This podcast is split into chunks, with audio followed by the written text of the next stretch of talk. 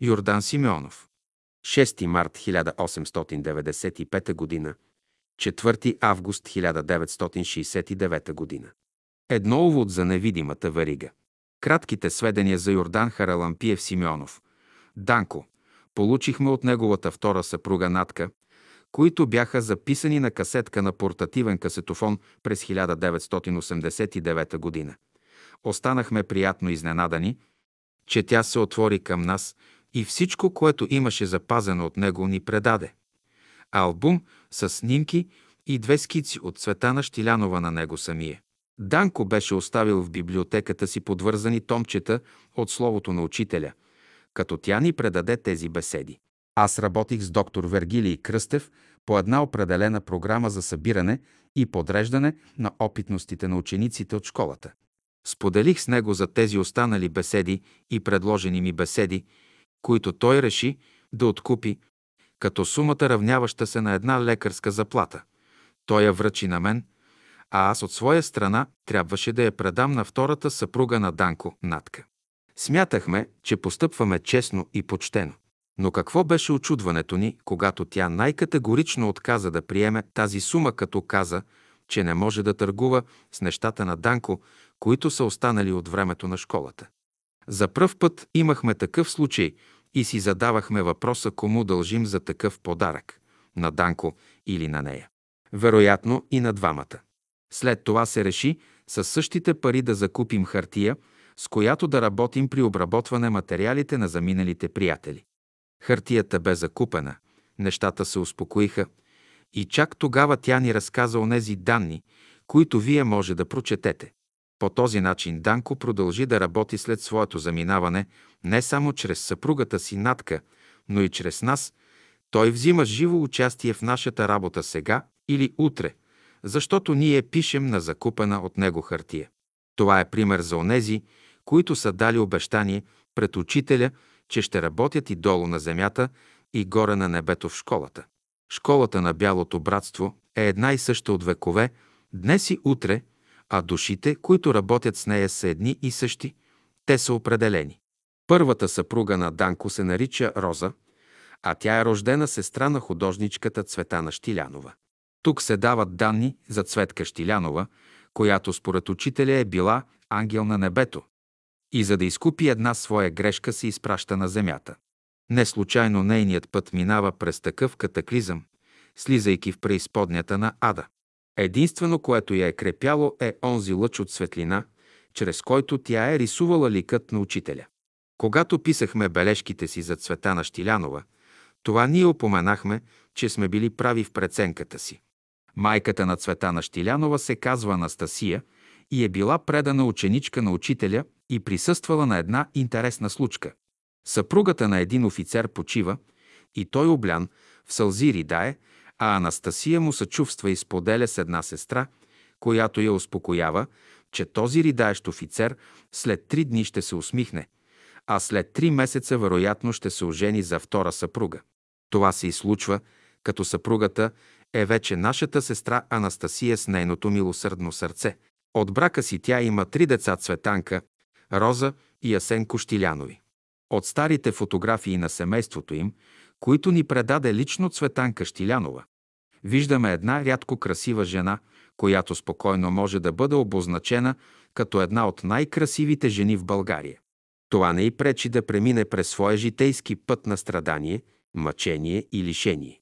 Тя е причината да накара Цветанка Штилянова да иска разрешение от учителя, да нарисува портрета му, знайки много добре едно от правилата на школата, че човек, когато работи за Бога, и Бог работи за него чрез другите.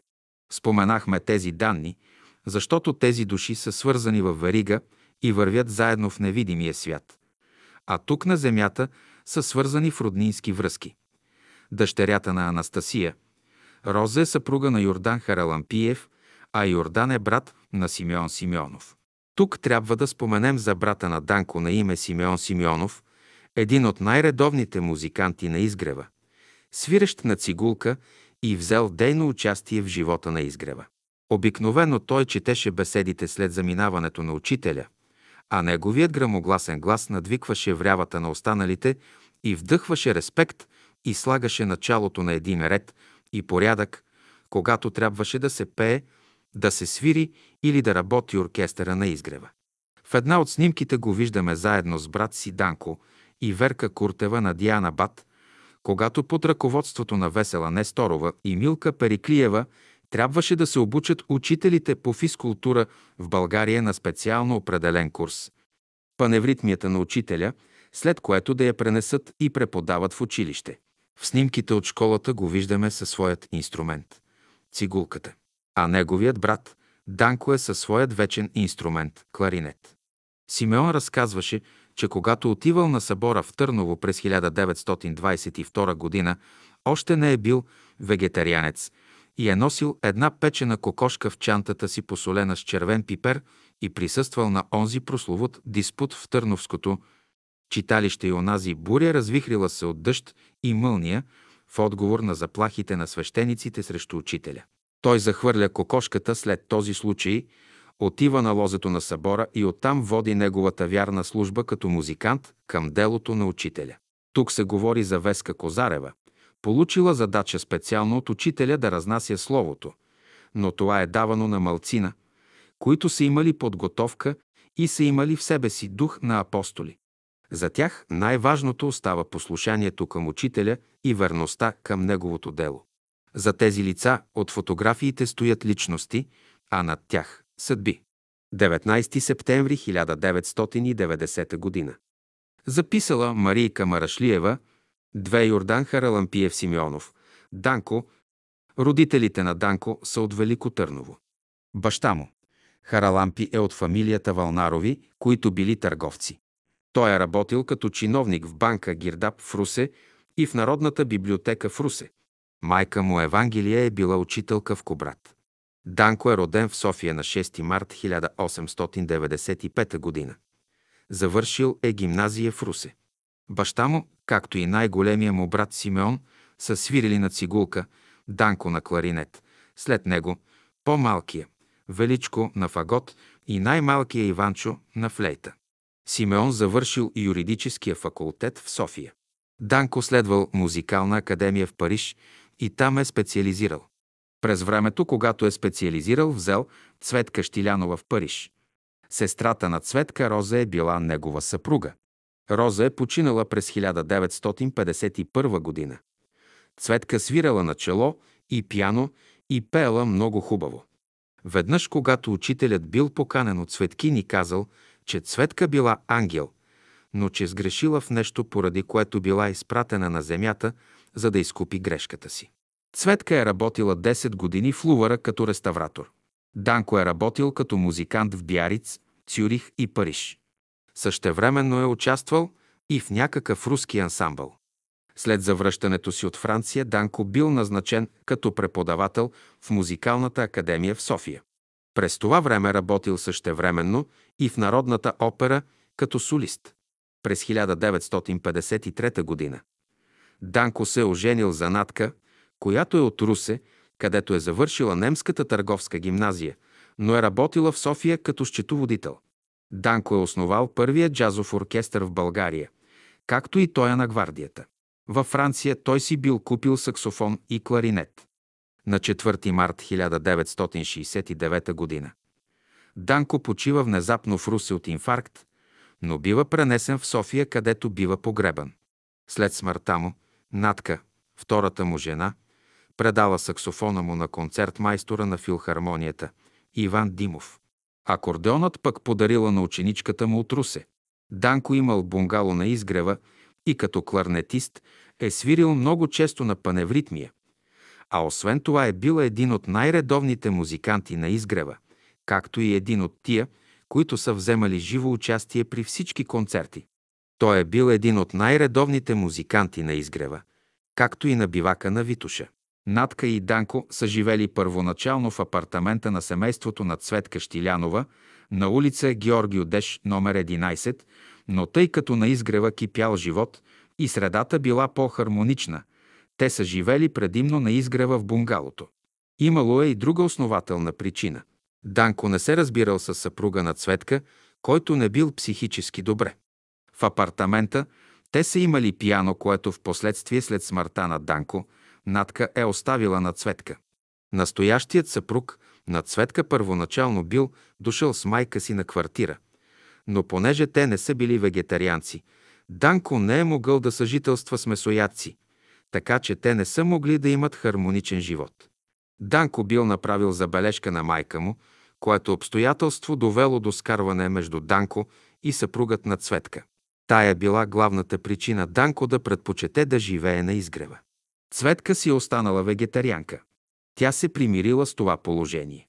Уместно е да се каже нещо за Анастасия, майката на Цветка и Роза. Тя била много способна. Рисувала и шила много хубаво и както самата Цветка казва, че дарбата си е наследила от майка си. Бащата на Цветка бил военен.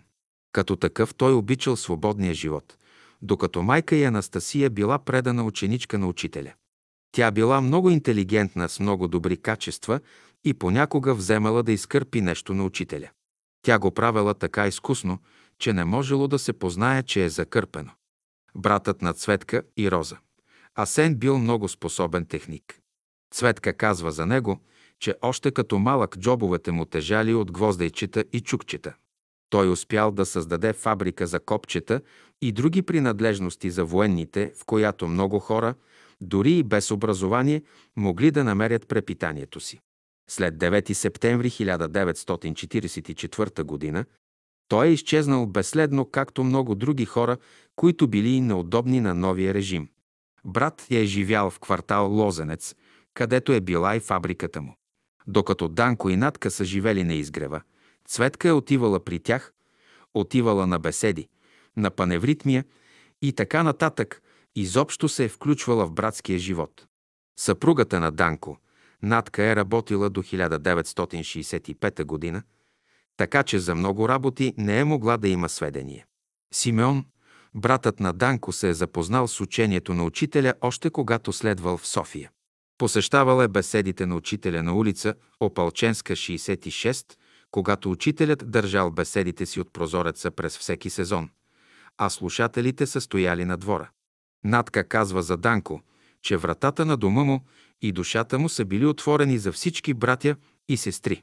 Той беше едър на ръст, но много подвижен, умееше да готви, да посреща и изпраща гости, беше добър музикант-изпълнител, всецяло отдаден на музиката, готов служител за работа за Господа. При него идваха студенти и други най-различни хора, които търсят истината и се интересуваха от учението.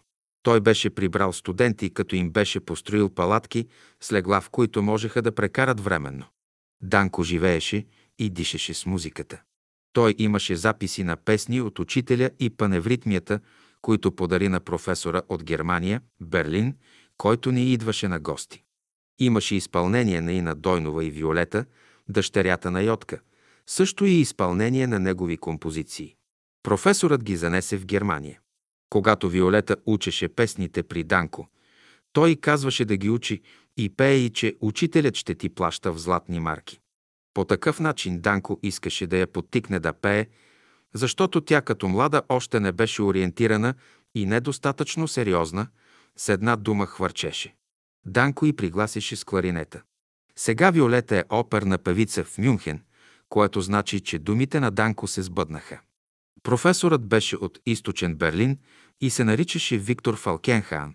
Може би Христина, съпругата на Славчо Печеников, да знае адреса му, защото съм я виждала да разговаря с професора. Той работеше във връзка с паметниците от миналото и разчиташе подписите. Професорът се познаваше и с сестра Натка Кънева. Той ходи и на Рила. Изобщо чрез Данко той през 1967 година се запозна с учението на учителя. Аз имам много добри впечатления от професора, казва Натка.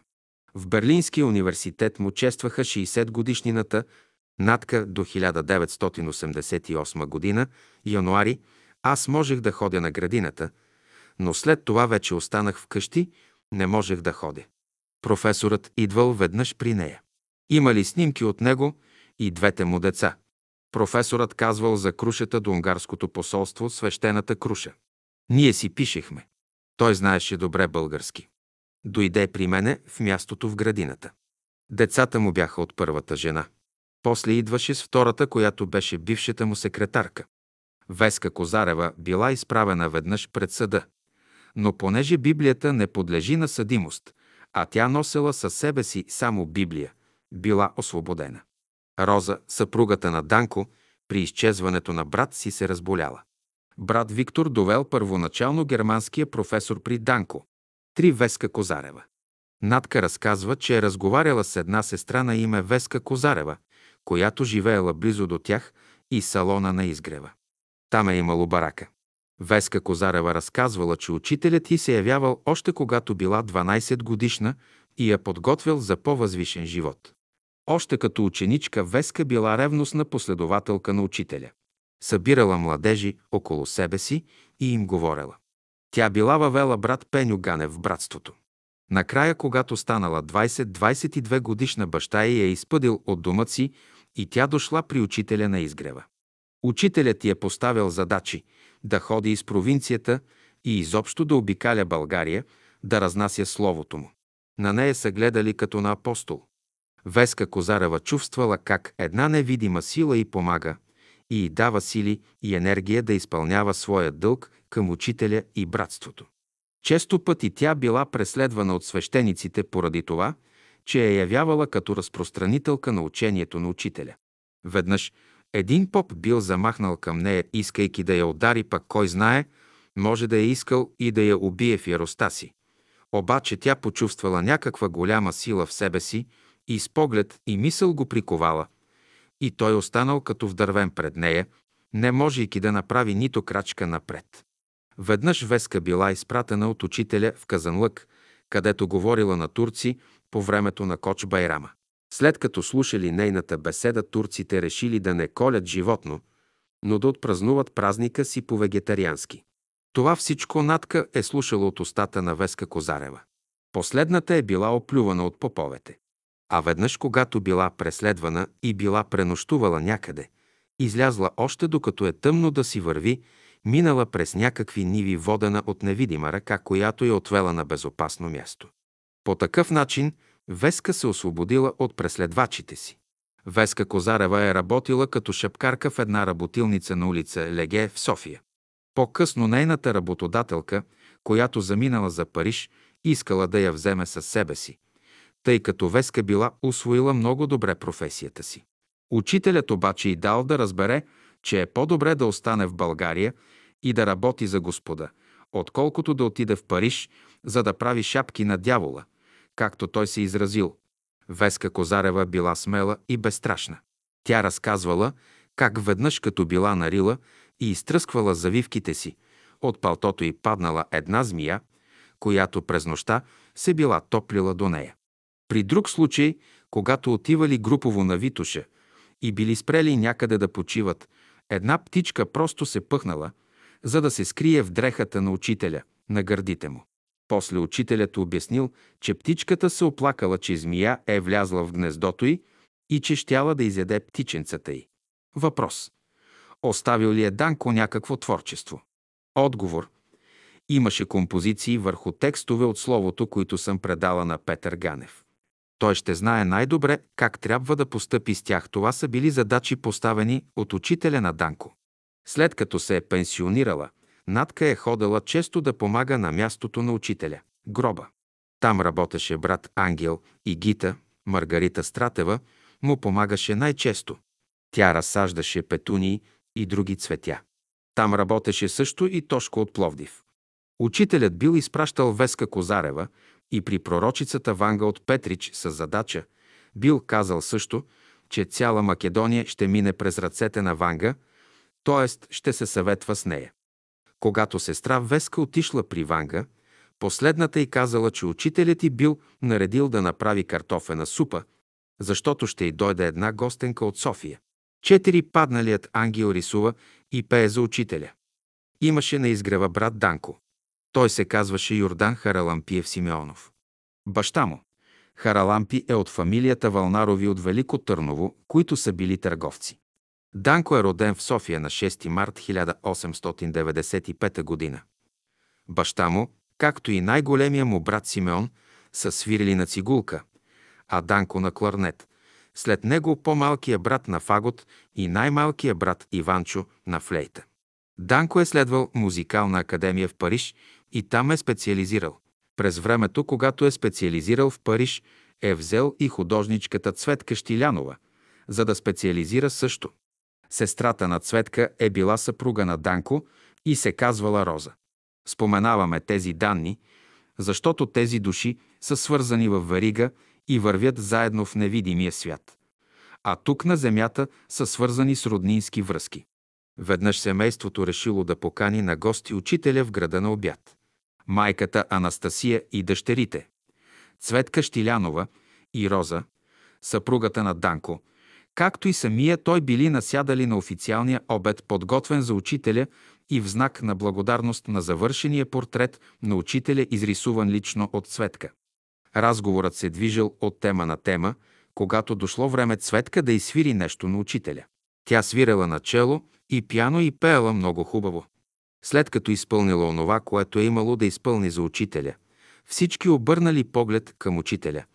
Какво има той да каже за нейното изпълнение? Цветка е била ангел на небето, но е съгрешила в нещо, поради което е изпратена на земята, за да изкупи грешката си. Всички изтръпнали. Високият идеал е на небето, а земята е място за училище и изправление на погрешките. Добавил учителя и всички се успокоили. Обедът завършил с обща песен. Пет. Дръж музиката. На една екскурзия до Витоша участва и Данко. Всички са се разположили на бивака, наречен от учителя Ел Шадай. Около учителя са насядали приятелите. Той се е облегнал с гърба си на една скала, до която винаги сядаше и което бе негово място. Приказките вървят една след друга. Едни запитват учителя за най-безобидни неща и той отговаря. Сериозните неща и разговори са казани и е настъпило времето за общи приказки, тогава учителят се обръща към тях и предлага да се направи нещо като лотария и да се отбележат на отделни листчета номерата от едно до броя на присъстващите в този ден. Речено сторено. Билетчетата с номерата са разбъркани и сложени в една шапка и всеки минава и си взима по едно билетче. Отваря го и там е отбелязан неговия номер. Тогава всеки минава пред учителя, подава му билетчето с номера. Учителят започва да му говори за най-важните задачи в този живот на всеки един, както и за бъдещия му живот. Идва ред на Данко, той си подава листчето с номера и той му казва само две думи. Дръж музиката. Данко вдига рамене и нищо не разбира. Учителят му повтаря още две думи. Не я оставяй. Данко отново вдига рамене и нищо не разбира. По това време той е директор на едно голямо предприятие, разполага с много пари и е независим. От какво ще се бои? Но така се развиват нещата и идва един момент, когато той трябва да напусне предприятието, остава без работа, парите се стопяват и изведнъж се сеща, че има и друга професия. Започва да се препитава с музика. Чак тогава разбира думите на учителя на бивака. Дръж музиката, не я оставяй. И наистина я хванах и с нея се препитавах и живях с нея в чужбина и у дома, разказваше по-късно Данко. Данко си припомня и още нещо много важно при този случай. Пред него е стояла да чака своя ред и една сестра, която е подала също листчето с номера на учителя. Той го погледнал и казал, в живота си ще разчиташ на себе си. Тя също е останала очудена на тези думи, защото е имала мъж с добра професия и с добра заплата и той се грижал за нея и семейството си. Но след известно време мъжът й умрял, тя останала сама да се грижи за себе си. Тогава разбрала думите му. Когато е била в траур, Данко я среща случайно в града и пита какво е станало и така научава тъжната вест. А помниш ли какво ти каза учителят? Запитва я той. И ти ли си чул тогава, защото комуто и да разправям, всеки ми казва, че така ми се е чуло и че съм се сбъркала. Данко потвърждава чутото. Вижда и цената на жребия. Пред него е живата съдба в кръв и плът, покрита с траурна кърпа на главата. Данко разказва и своя случай с номера на билета и че сега си търси работа като музикант и че се препитава като музикант. Разделят се като брат и сестра по съдба. Шест руският ансамбъл и дедушка отец. Данко започва да работи като музикант, свири на кларнет и саксофон. Но след като вижда, че в България няма работа за него, заминава за Париж да си търси работа, заедно с един руски ансамбъл, съставен от руснаци белогвардейци, емигранти след руската октомврийска революция. Дълго време търсели, но не намерили работа. Започнали да се отчаиват всички, парите за хляб и подслон се свършили отдавна. Тогава през ума му минава мисъл да се върне в България, но се сеща, че трябва да пита за това учителя. Пише писмо на жена си Роза да пита учителя дали да се връща обратно. Роза е пред учителя и му чете писмото от Париж. Учителят ти казва да му пишат да си стои там и че един човек оттам ще му подаде ръка и ще се нареди на работа. Той получава писмото и се успокоява, че нещата ще се наредят, но че трябва да мине време, докато се завъртят нещата и онзи, който движи колелото на живота. Но руснаците били много отчаяни. Той им показвал писмото, че е изпратено от учителя. Но те клатели съмнително глава. Показвал им снимката на учителя. Ето дедушка отец, а нам нужно Бог отец, говорили гладните руснаци. Не след дълго той се запознал с един човек, който имал връзка с един от големите френски курорти и той отговарял за програмата на местното казино. Оркестър, певци и танцорки. Той му предложил да отидат с колектива от музиканти в курорта да ги прослушат. Одобрили ги, понеже били добри музиканти и така започнали работа.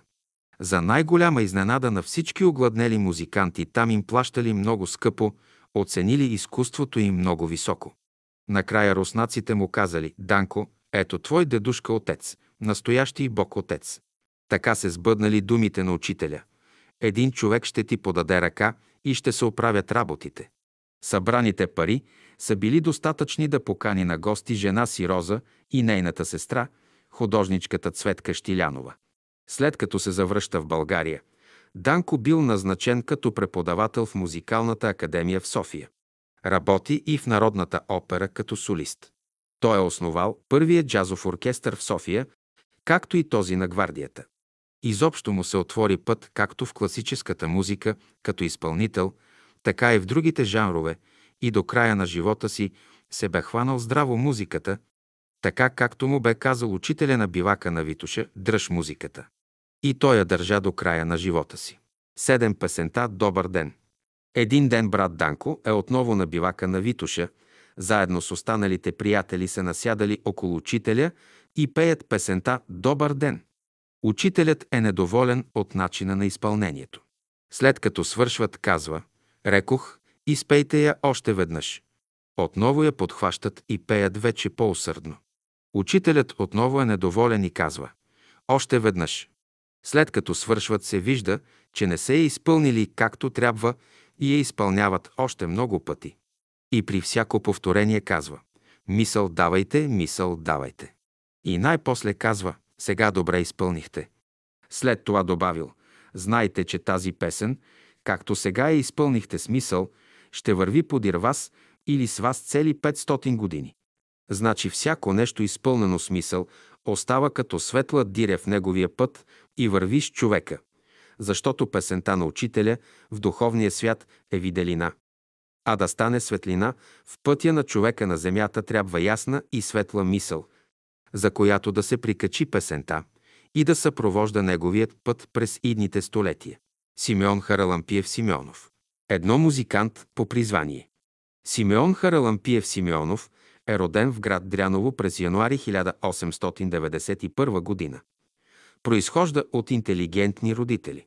Баща му, Харалампи Симеонов, е роден в Велико Търново и е бил банков чиновник. Майка му Евангелица Симеонова е основна учителка.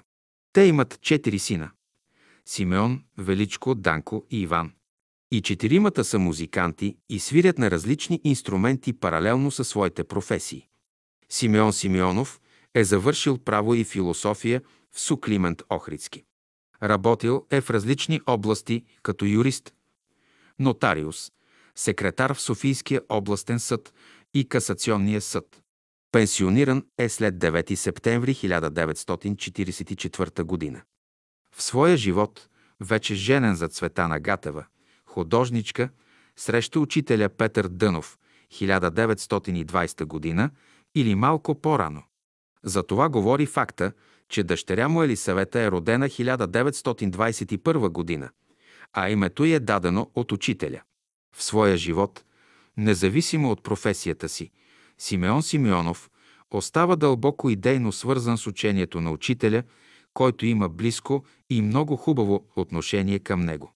Симеон свири на цигулка и участва в музикалното оформление на композираните от учителя песни и така наречената паневритмията. Още от времето на събранията на улица Опалченска 66, а след това на изгрева, на бивака на Витуша и на Рила. Симеон Симеонов създава хор в братството, както и оркестър с участието на професор. Вапурджиев, контрабасист и професор. Асен Арнаудов, арфа и други. Активно е участвал в организираните от учителя и братството събори в провинцията и на изгрева. Симеон Симеонов е по характер много общителен човек, честен и прям, с изразено чувство за хумор. Думът на Симеон Симеонов и Цветана Гатева Симеонова е бил винаги отворен и той се посвещава много от хората на братството, а така също и от известни общественици и хора на изкуството като Трифун Кунев, доктор Кьорчева, Марта Попова, фолклористката Елена Стоин, Лили Берон, певицата Атанаска Тодорова и много други. След смъртта на учителя, той доста време чете в салона беседите му, свири на цигулка песните му. Поради напредналата си възраст, той е заместен от по-млади последователи на учителя и учението. Симеон Симеонов почина на 14 август 1974 г. на 83 години. Погребан е в Малашевските гробища. Прилагам няколко снимки. Снимка на Симеон Симеонов, снимка направена в салона на изгрева в очакване влизането на учителя, оркестъра на паневритмията. Отляво Симеон Симеонов, Мария Зафирова, Атанас Минчев, Асен Арнаудов, Верка Куртева и Игнат Котаров. Паневритмия на изгрева. София, 14 октомври 1990 г. Спомен от дъщеря му Елисавета. Две поройният дъжд. Приятели с учителя са на поредната екскурзия на бивака на Витуша. След обед се подготвят за тръгване. Симеон Симеонов приближава към учителя. Желаете ли да ви преведа на слизане през село Симеоново вместо през Драгалевци, за да ви покажа селото на моите прадеди? Той помислил и рекал, не, този път не искам да минавам през Симеоново. Но той с майка си и други приятели са опътили към Симеоново и слезли в селото. Там имало събор, на Мегдана се виело хоро и те се хванали на него, играли и се веселили. Черпили се с кисело мляко. Всички празнували. Но по едно време от към запад небето се заоблачило, стъмнило се и те тръгнали към дървеница и оттам да се придвижат до изгрева. Заваляло дъжд. Отначало лек, след това се усилил, докато се превърнал в порой. Вървели през локви и поройща. Докато пристигнат до шосето към дървеница, потъвали до пояс във вода. Майка му едва не се отдавила. Най-после след големите премеждия си пристигнали вкъщи. А учителят с другата група пристигнал на изгрева преди да капне първата капка. Три водната стихия. На лагер на седемте езера на Рила и братството се прибирало след летуването и преминавали през паничище. Били заангажирали камиони и рейсове за извозването на стотици хора. Долу в селото нашите хора били слезнали от колите, купили си краставици, както и кисело мляко от селените и започнали да ядат краставици, а другите да си правят таратор с кисело мляко. Минало половин час и никой не му се ставало, харесала им почивката, както и краставиците. По едно време учителят става нервен, нетърпелив и нарежда. Веднага да дойдат колите и да тръгваме. Идва първата кола и учителят се качва с някои братя и сестри и тя потегля.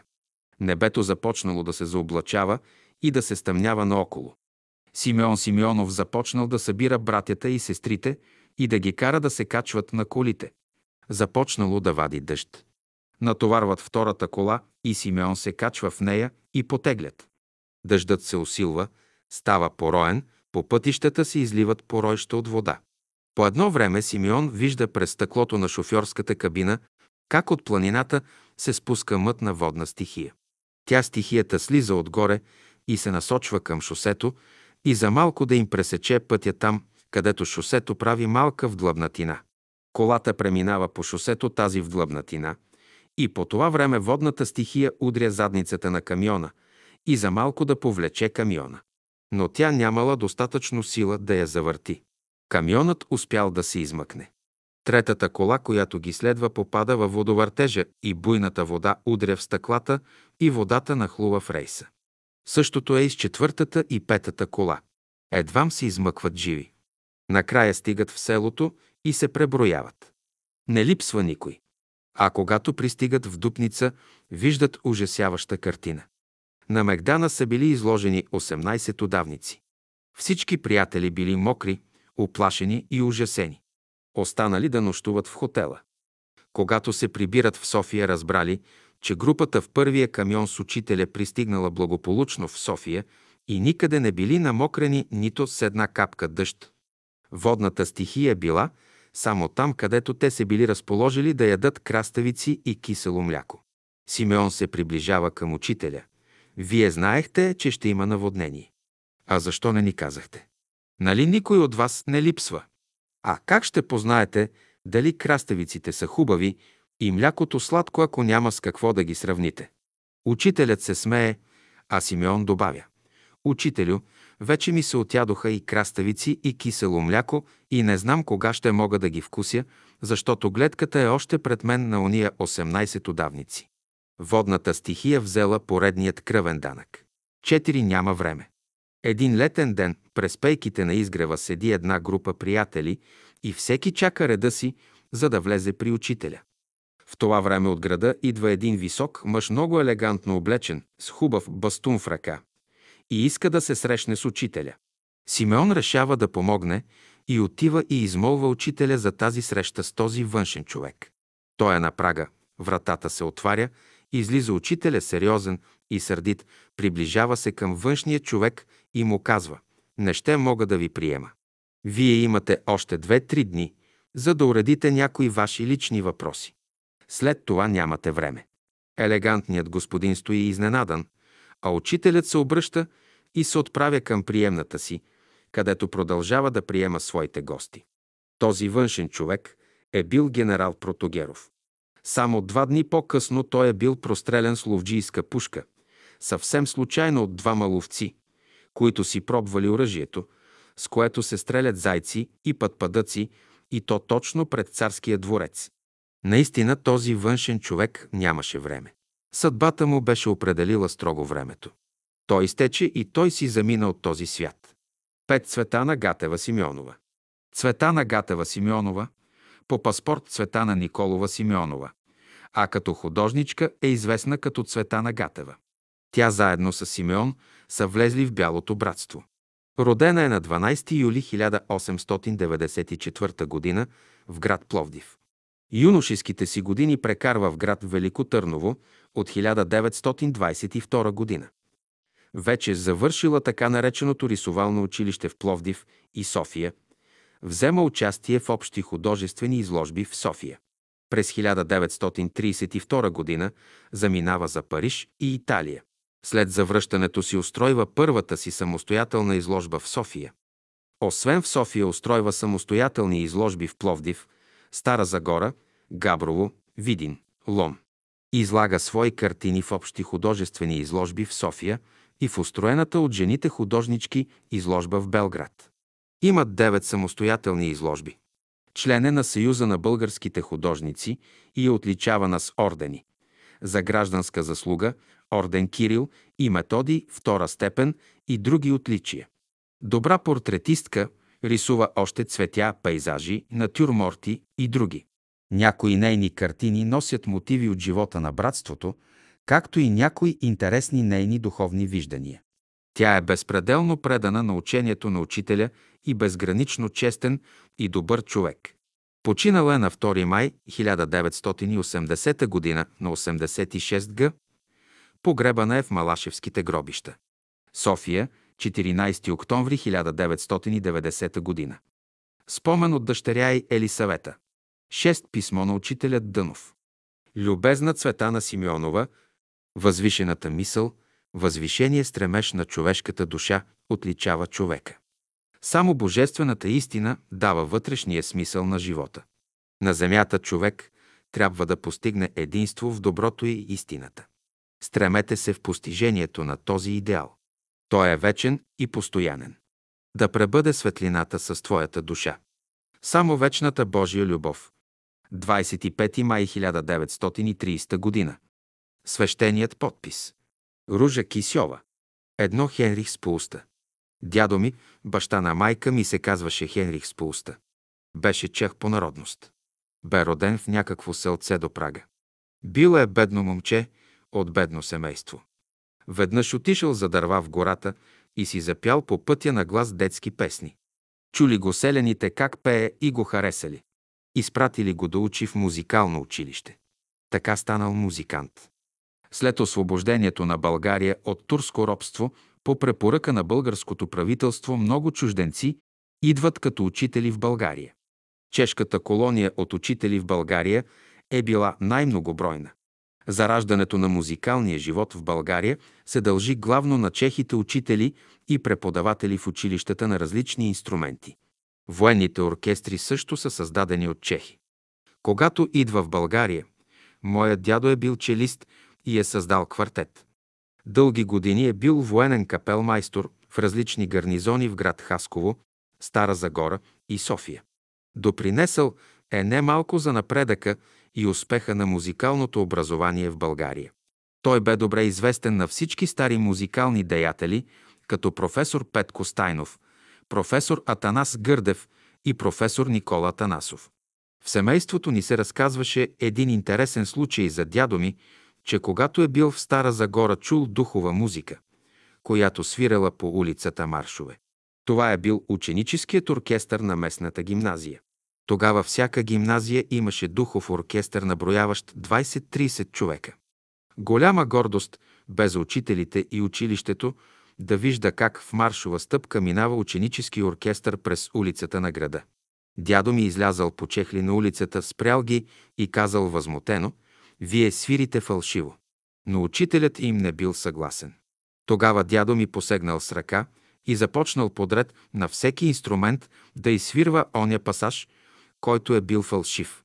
Дядо ми свиреше на всички инструменти.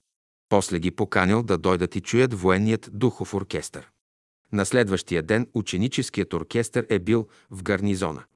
Но дядо ми вече не е по чехли, а е с офицерска униформа и с пагон на раменете.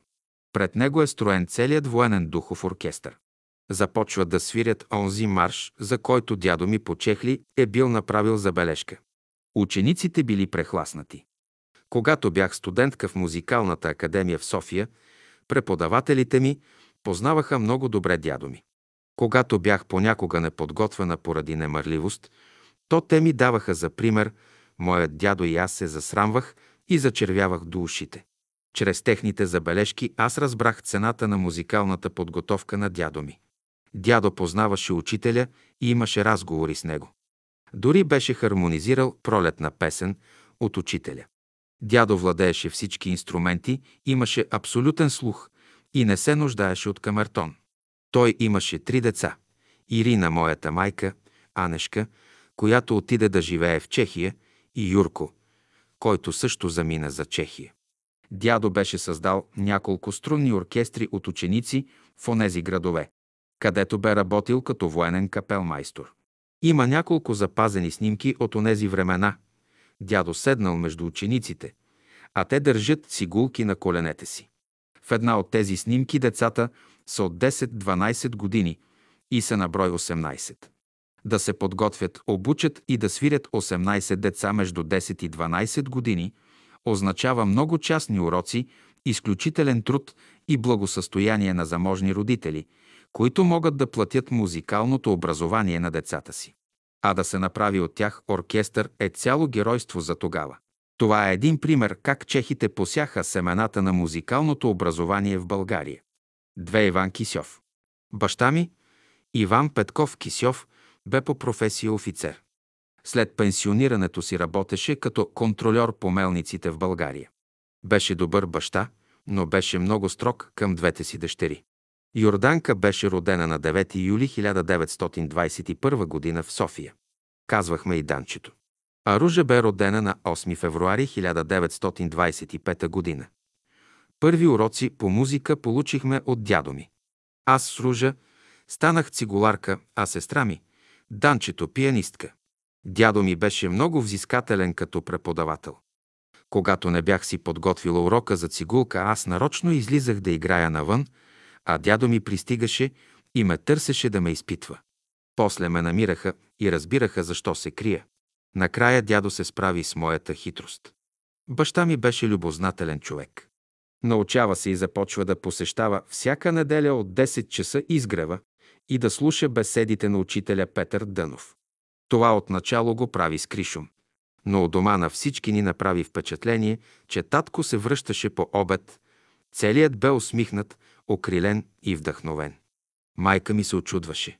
После баща ми веднъж, два пъти ме поведе за ръка и ме заведе горе на изгрева на разходка. Беше неделя сутрин. Така аз влезнах с баща ми в салона. Но като всяко дете аз се отделих от баща ми, отправих се към учителя, качих се по стъпалцата на подиума, на който стоеше катедра. До катедрата на стол седеше учителят. Застанах при катедрата, където той държеше беседата. Той ме погледна и се усмихна. След беседа се върнахме в града. Там живеехме в един апартамент, взет под найем. Тогава баща ми разказа всичко на майка ми Ирина. Откри и каза къде и кого е посещавал всяка неделя. На следващата неделя отидохме всички на изгрева. Така майка ми за пръв път видя и чу учителя. Това е било около 1934 година. Баща ми пушеше от време на време. Беше престанал да яде месо и да пуши още при първите си посещения на изгрева. Тогава всички бяхме изненадани от неговото поведение. По-късно разбрахме всичко. При една среща с учителя той посочва на баща ми една дървена къща, построена на изгрева, като каза «Рекох да вземете руската къщичка». Била е построена от руснак. Той я закупи и ние се преселихме на изгрева. Тогава майка ни се обърна към двете си дъщери. Деца, ние с баща ви няма да ядем вече месо. Но ако искате, то на вас ще готвя отделно. Ние двете изведнъж в един глас изговорихме.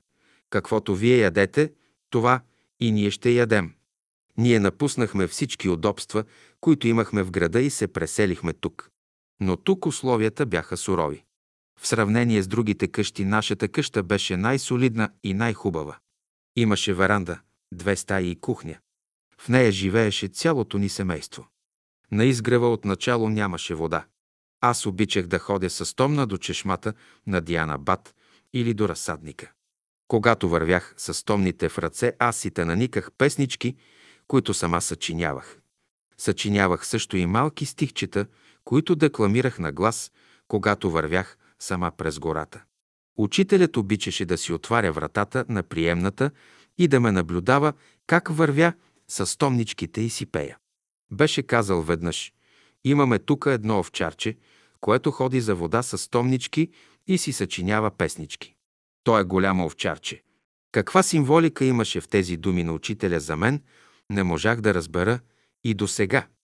Когато поотраснах по-късно, получих благословение от учителя, когато постави ръката си на моята глада и каза, рекох, ти много си пораснала. По едно време сестра Невена Капитанова организира девически камерен състав от децата на братството. Бяхме все момичета от около 12-14 години и всички свирахме на цигулки. Дори през лятото на 1939 година изнесохме концерт пред учителя на седемте Рилски езера. Има направени снимки от това време. В този състав участваха Невена Капитанова с китара, Доротея, Мария Антова, Анчето Тодорова, Недялка Илиева, Николина Шарова и Ружа Кисьова. Също имах щастието учителят да ме слуша лично как изпълнявам соло на цигулка негови песни със съпровод на братския оркестър. Това не се забравя. Учителят каза за сестра ми Данчето, че е взела малко от слабите качества на баща ми и че върви по неговия род. За мен каза, че вървя по рода на майка си. Препоръча на майка ми да ме учи за цигуларка. По-късно майка ми отиде при учителя да го пита за моето бъдеще, когато аз завърших гимназия и трябваше да се определя какво да следвам чужди езици. Учителят каза, апостроф тя ще свири цял живот. Ще следва консерватория и ще завърши при професор Леон Суржон по цигулка. Така и стана. Записах се да следвам и завърших при същия професор в класа по цигулка, който учителят предрече. Винаги исках да отида и да работя в чужбина. Отначало мислех, че това ще бъде Франция и започнах да уча френски. Учителят си беше заминал и нямаше кой да ме посъветва. Тогава веднъж се срещнах с една жена, която беше черковница, но се славеше, че е била добра ясновидка. Тя ми пророкува, че ще отида да работя в Германия. А на мен хич не ми се вярваше. Но накрая това се сбъдна. Работих в Германия 11 години и свирих цигулка в симфоничен оркестър. Винаги пред всяка репетиция аз изсвирвах у дома на цигулка девет песни от учителя. И когато отивах на репетиция, пръстите бяха послушни на онова вдъхновение, което идваше от музиката на онзи автор, чието ноти трябваше да изсвирим. Всички се очудваха, че аз на прима виста свирих безпрепятствено трудните пасажи. Този пример го давам, за да се види един от методите на учителя. Никой там не разбра откъде идва моето вдъхновение и готовност за всякакво изпълнение. Три Ирина Кисьова. Майка ми Ирина Херних с Пуста е родена на 8 юли 1893 г. в София. На изгрева идва семейна с две деца и носеше името на мъжа си. Всички я знаеха като Ирина Кисьова. Тя си замина през 1986 година на 92 години. След като закупихме по препоръка на учителя руската дървена къщичка, ние заживяхме там. Учителят често ни гостуваше в къщичката, като няколко пъти идваше на вечеря у нас. Ние с сестра ми бяхме вече девойки и можехме да слушаме и да запомняме всичко. Той ни говореше с благи думи. Говореше се за всичко, но повечето за музика. Тогава не се сещахме да записваме частните разговори на учителя у нас. Понякога ни изпяваше от неговите духовни песни. Всяка среща завършваше с песни. Учителят често слизаше от горницата по дървените стъпала с цигулка в ръка. Влизаше в салона и даваше своята поредна песен. Майка ми, Ирина Кисьова, нотираше песните и свирени от него. Аз също съм присъствала на тези мигове. Майка ми е седнала на пияното. Учителят свири с цигулка, а аз съм до тях и наблюдавам. После майка ми изсвирваше песента на пияното и учителят даваше своите забележки. Особено впечатление ми направи тайнството при озвучаването на песента «Марш на светлите сили». Майка ми беше много скромна, даровита и музикална. Свиреше на пияно, а нейн пръв учител бе дядо ми. Тя взимаше живо участие в музикалния живот на изгрева. Тя дирижираше братския хор, който изпълняваше нейни хармонизации за хор на някой от песните на учителя. Имаше и хубав глас. Пееше като солистка. Особено и харесваше пролетна песен с нейн акомпанимент, както и ранен час. Един ден учителят дойде у нас и каза, рекох, сестра, вие да хармонизирате моите песни. Но тя изненадана отговори. Но как, учителю, аз не съм учила хармония. Тя беше учила музика и пияно при баща си, бе завършила музикалното училище в София, но не завърши консерватория.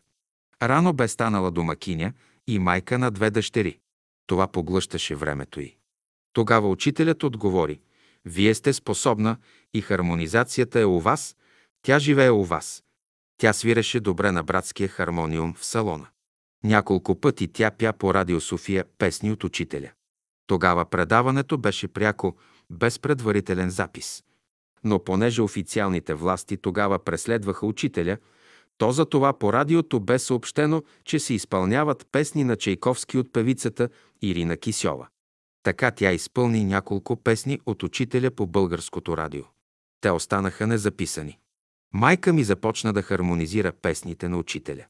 Заредиха се дни и години на творчество. Хармонизира и изгрява слънцето, Махар Бено Абаза соло и пиано и още други песни. Когато тя хармонизирала изгрява слънцето, отива и я изсвирва на пияното през учителя.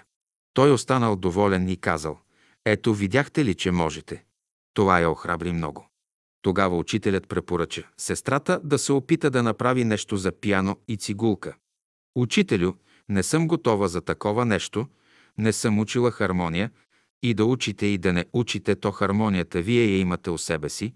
Учителят я направляваше да хармонизира. Тя хармонизира за хор и оркестър някои песни.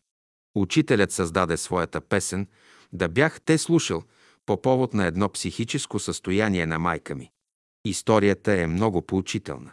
Ако тя бе слушала това, което бе казал учителя, да хармонизира песните му, да работи с песните му, то нейният живот по друг начин би протекал.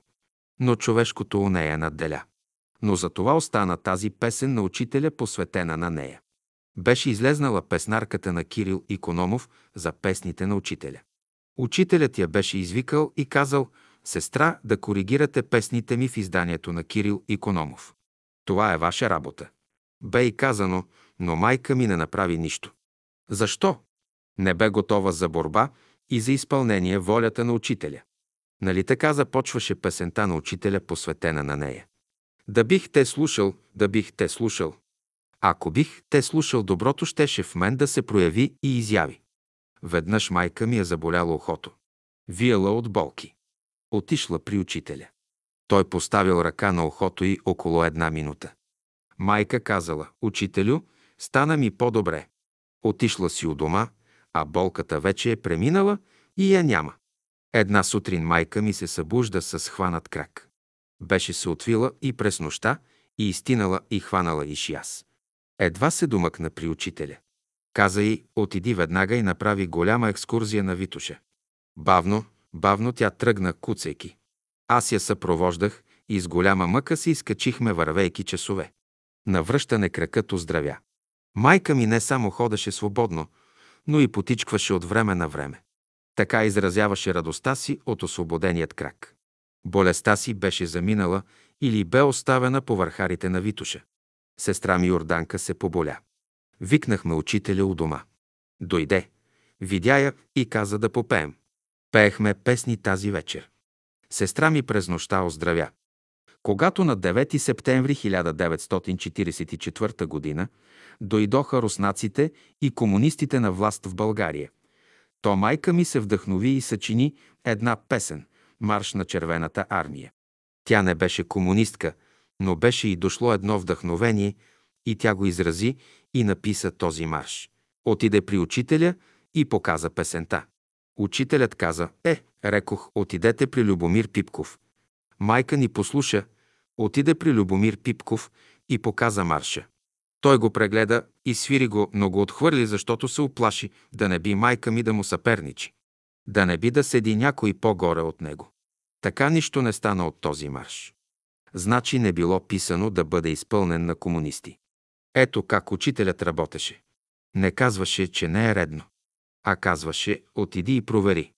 Майка ми отиде, провери и накрая – нищо. Ето, това е една опитност, която трябва да се знае. Майка ми бе всеотдайна. Не работеше за пари. Беше домакиня. Тя успя да хармонизира много песни. До сега аз ги пазех в няколко папки и не ги давах никому. Но дойде един брат и поиска да напише очерк за майка ми и да разкаже няколко опитности за нея. Разказах каквото можах. Братът поиска да му предам архива на майка ми с цел да се подредят песните и хармонизациите от майка ми и да се направи едно издание. Според него трябваше да има едно такова издание, на което да бъде написано Ирина Кисьова. Опит за хармонизации на песните на всемировия учител Бейн Садуно. Идеята ми хареса и аз се съгласих. Но понеже братът не беше музикант, то той извика Петър Ганев, който бе музикант-професионалист, дълги години свирил на цигулка в Софийската филхармония, а сега свиреше в състава на софийски солисти. Аз се съгласих и му предадох целия музикален архив на майка ми и по настояване на брата аз написах пълномощно и се подписах. Всички останахме доволни. Аз бях доволна, че работата на майка ми ще я завърши професионалист, музикант, в когото имам пълно доверие. Братът също беше доволен, че се приема архива на майка ми и отива от човек, който може да довърши нейната работа. Петър Ганев също беше доволен, че това богатство отива в него, а не в някой друг. След няколко дни аз поделих с няколко мои познати кому и как съм предала музикалния архив на майка ми. Всички скочиха върху мен и доказваха как ще бъда излъгана и ограбена от двама нехрани майковци. Аз бях много смутена и споделих с онзи брат, който записваше моят разказ за майка ми. Братът ми изслуша и ме попита. Сестра Ружа, някой до сега при вас да е идвал и да е питал за живота на дядо ви. Някой да се е интересувал от живота на баща ви. Някой да е записал опитностите на майка ви и някой да ви е предложил план, че трябва да се издадат в отделно издание хармонизациите на майка ви. Аз го изслушах и казах. До сега никой не е идвал, никой не е питал и никой не е искал нищо от мен. Ти си първия и последния. Братът беше много ядосан и каза. Сестра, аз не съм от братството, аз съм дошъл отвън. Дойдох да свърши една работа, която не е свършила майка ви. Аз съм от онова братство, което идва и върши работата на онези, които не са си я свършили. Аз се успокоих. Обърнах се и му казах, да знаете, че аз също имам музикално творчество. Записала съм много неща, но не зная кому да ги оставя, защото никой не се интересува от тях. Братът се усмихна и каза, предайте ги на онези, които ви казват и наговарят, че ние сме ви обрали, излъгали, измамили, като сме приели архива на майка ви.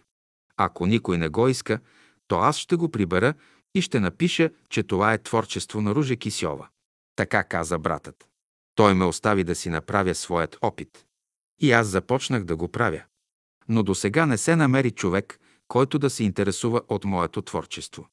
А братът ме остави да си направя своят опит. И след като го направя, да му се обадя. И аз го правя, но не зная до кога ще го правя. Ето там е загадката. Аз много съжалявам, че не се сетихме да накарам майка ми да напише своите опитности с учителя. А те не бяха малко. Аз разказах само това, което в тези години си спомням. Аз съжалявам много за това. Моята сестра също не можа да си припомни опитностите на майка ми. А те излизаха от устата и като извор.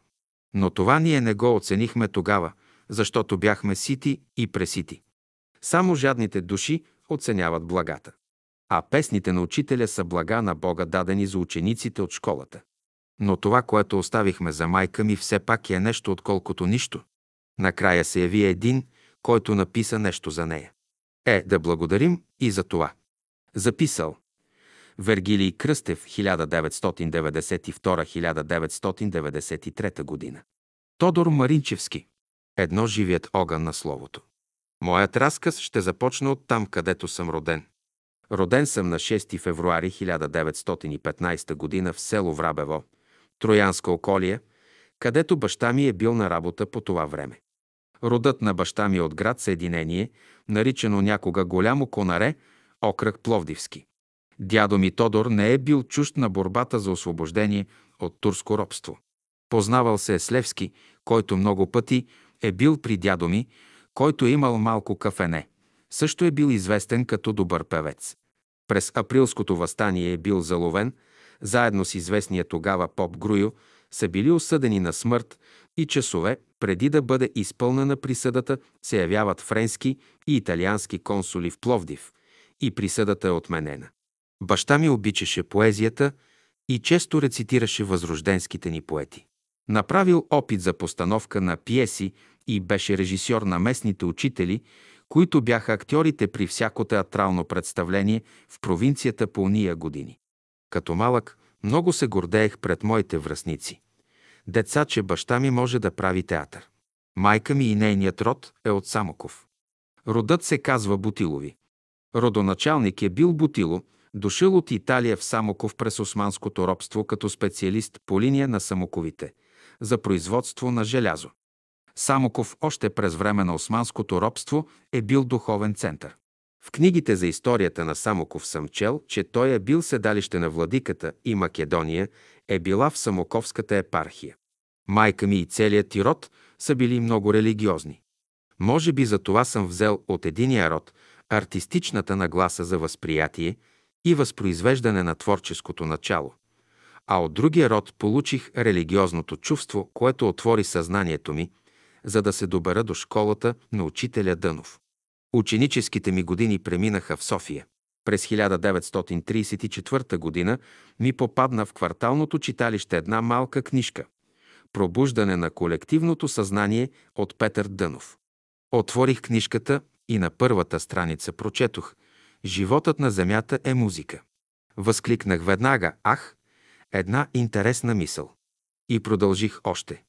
Някой път тя, музиката, върви в мажорно направление, тъй както се изразяват военните, някой път в миньорно направление, тъй както скръпта се изразява, а друг път върви по една хроматична гама, в която влизат първите две гами.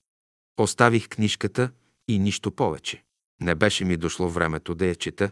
Нали разбирате, че за всяко нещо има определено време.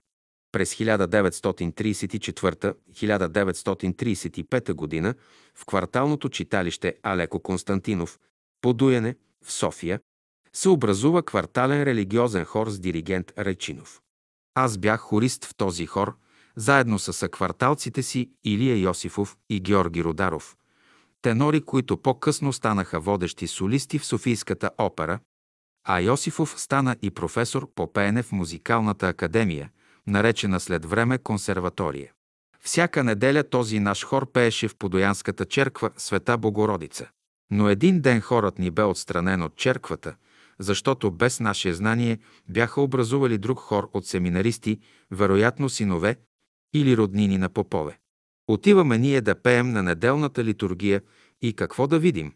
Вратата за хора е заключена за нас. Или просто казано, хорът ни беше отстранен от черквата. Какво да правим? Отправихме по няколко наши младежки благослови по техен адрес. По адрес на поповете от черквата, такива, каквито само ядосани хора могат да отправят. Остана ни свободно време. Решихме да се поразходим след обидата из Борисовата градина. Тръгнахме и вървим нагоре из гората. Знаехме, че над семинарията се намира селището на Петър Дънов. Решихме да го споходим. Там намерихме голям салон, в който учителят Дънов изнасяше беседа пред многобройна публика. Влязохме вътре, никой не ни спря. Застанахме на края и насядахме на няколко свободни места. Заслушахме се с известно напрежение. Учителят Дънов говореше за отношението на обиколката на палеца към обиколката на китката на ръката и тяхното съотношение към човешкия врат. Усмихнахме се, видяхме, че това е несериозна работа за нас и повече не слушахме. Продължихме разходката си в гората, но вече впечатлени от тия съпоставки. Разговаряхме така, както говорят младежи, хем се шегувахме на тия съпоставки, хем сериозно се спирахме на тях. Като се разделихме, ние двамата с съученика ми Ангел Иванов решихме да дойдем на изгрева и следващата неделя. Ангел ми беше съсед и ние другарувахме заедно. И тъй отидохме следващата неделя и тогава слушахме цялата беседа на учителя, а след беседата се спряхме пред салона. Към нас се приближи един симпатичен младеж. Това беше Йордан Андреев Аню, както го наричаха на изгрева. Той ни заговори и ни предложи, ако искаме да отидем към поляната, на която се провеждаха гимнастики, като ни каза, че там ще можем да видим един от по-старите ученици на учителя и ако нещо не ни е ясно от беседата, той ще ни я разясни. Това беше Любомир Лулчев. Така влязохме във връзка за първи път с Лулчев.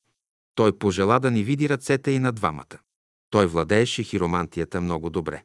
Това нещо разбрахме не след дълго. На мене ми каза, че ще изненадам приятелите си в музиката, ще се изявя пред многобройна публика. А на моя приятел Ангел каза, че ще се изяви като писател, но ще има един критичен момент в живота си и да внимава много около 33 годишната си възраст. Ако премине критичния момент, ще се прочуе като писател и ще забогатее. А такива бяха мечтите на времето на всички млади хора. Много ни заинтригува това, което ни каза Лулчев и особено обясненията върху беседата на учителя Дънов. Учител го наричаха всички, която слушахме в салона, но ни се струваше малко несвързана. От този ден ние с Ангел чакахме с нетърпение следващата неделя, за да чуем учителя, а след това и Лулчев. Но на 33 години Ангел Иванов си замина от този свят. А бяхме само на 22 години, когато за първи път отидохме на изгрева. Под въздействието на беседите на учителя станахме въздържатели и вегетарианци. Редовно бяхме на лекции и беседи. Ангел Иванов започна да пише и написа една книга и Сава Калименов и отпечати в Севлиево в печатницата си. Казваше се «Проблясъци» и беше една чудесна книга. Но Ангел, като че се възгордя малко и гордостта му го тикаше в предишната насока, откъдето бе дошъл преди това. Върна се към месоядството и на 33 години, след остра простуда и воден плеврит на белия дроб, скоро постижно си замина. Значи онзи възъл, който Лулчев бе видял на ръката му, се сбъдна след 10 години. Но той му спомена, че има условия и че има възможност да го прескочи. Но той се отклони от поетия път към братството и изпадна в едно дисхармонично състояние, което го отвлече. Нали така назовах разказа си – хармония и дисхармония. На Земята човек преминава и през двете състояния. Но в окултната школа има строги закони. А сме чули лично от устата на брат Лулчев следното. Ще знаете, тук в учението е така. Напред е огън. През страдания може да минете и ще растете духовно, но върнете ли се назад, това е смърт за вас. Тази мисъл се е запечатала дълбоко в мене. Вероятно той е знаел това от учителя. Който е приел веднъж да върви по този път, станал е вегетарианец, въздържател, спазва всички неща навлиза в учението, но върне ли се назад, това означава смърт. Това е старокултен закон, ще го намерите и в посланията на Ап. Павел. С Йордан Андреев се сближихме много. Събрахме се няколко по-млади братя и редовно моляхме брат Лулчев да се събираме и да ни разяснява и обяснява това, което не можехме да разберем от беседите на учителя. Групата нарекохме Опанишада. Наброявахме десетина човека. Защо я нарекохме така? Имаше индуски опанишади, за които смятахме, че това е група за работа по духовни въпроси. Тя стана доста известна група на изгрева, търсена по най-различни поводи от старите братя и сестри за услуги, които не отказвахме никога. Доста много беше критикувана групата Опанишада и особено Любомир Лулчев. Казваха, защо Лулчев прави школа в школата? Учителят е достатъчен. Изглежда, че онези, които ни обвиняваха в разкол и груповщина не бяха чели пътят на ученика. Съборни беседи от 1927 година, където учителят казва точно така. Някои ученици, които постъпват в училище сега. Те са още слушатели, затова трябва да се учат от опитностите на по-възрастните и по-напреднали ученици от тях. Между вас да има правилно надпреварване. Сега всички ученици искат да се доближат до учителя. Не може така. Някъде ще се учите един от друг. Ще се допитвате по зададените уроци от напредналите ученици. Между всички ученици трябва да има взаимно почитание. Младият ученик трябва да се отнася с почитание към по-възрастния. Учителят казва, някои от учениците трябва да образуват кръжоци за опити. И още в пътя на ученика, учителят казва, вие не можете да отидете сами при учителя. Трябва да има някой ученик да ви заведе. Един ученик води друг ученик. Ученикът сам никога не може да отиде при своя учител. Следователно Лулчев беше този, който ни учеше на почитание към учителя и да не го безпокоим за маловажни неща.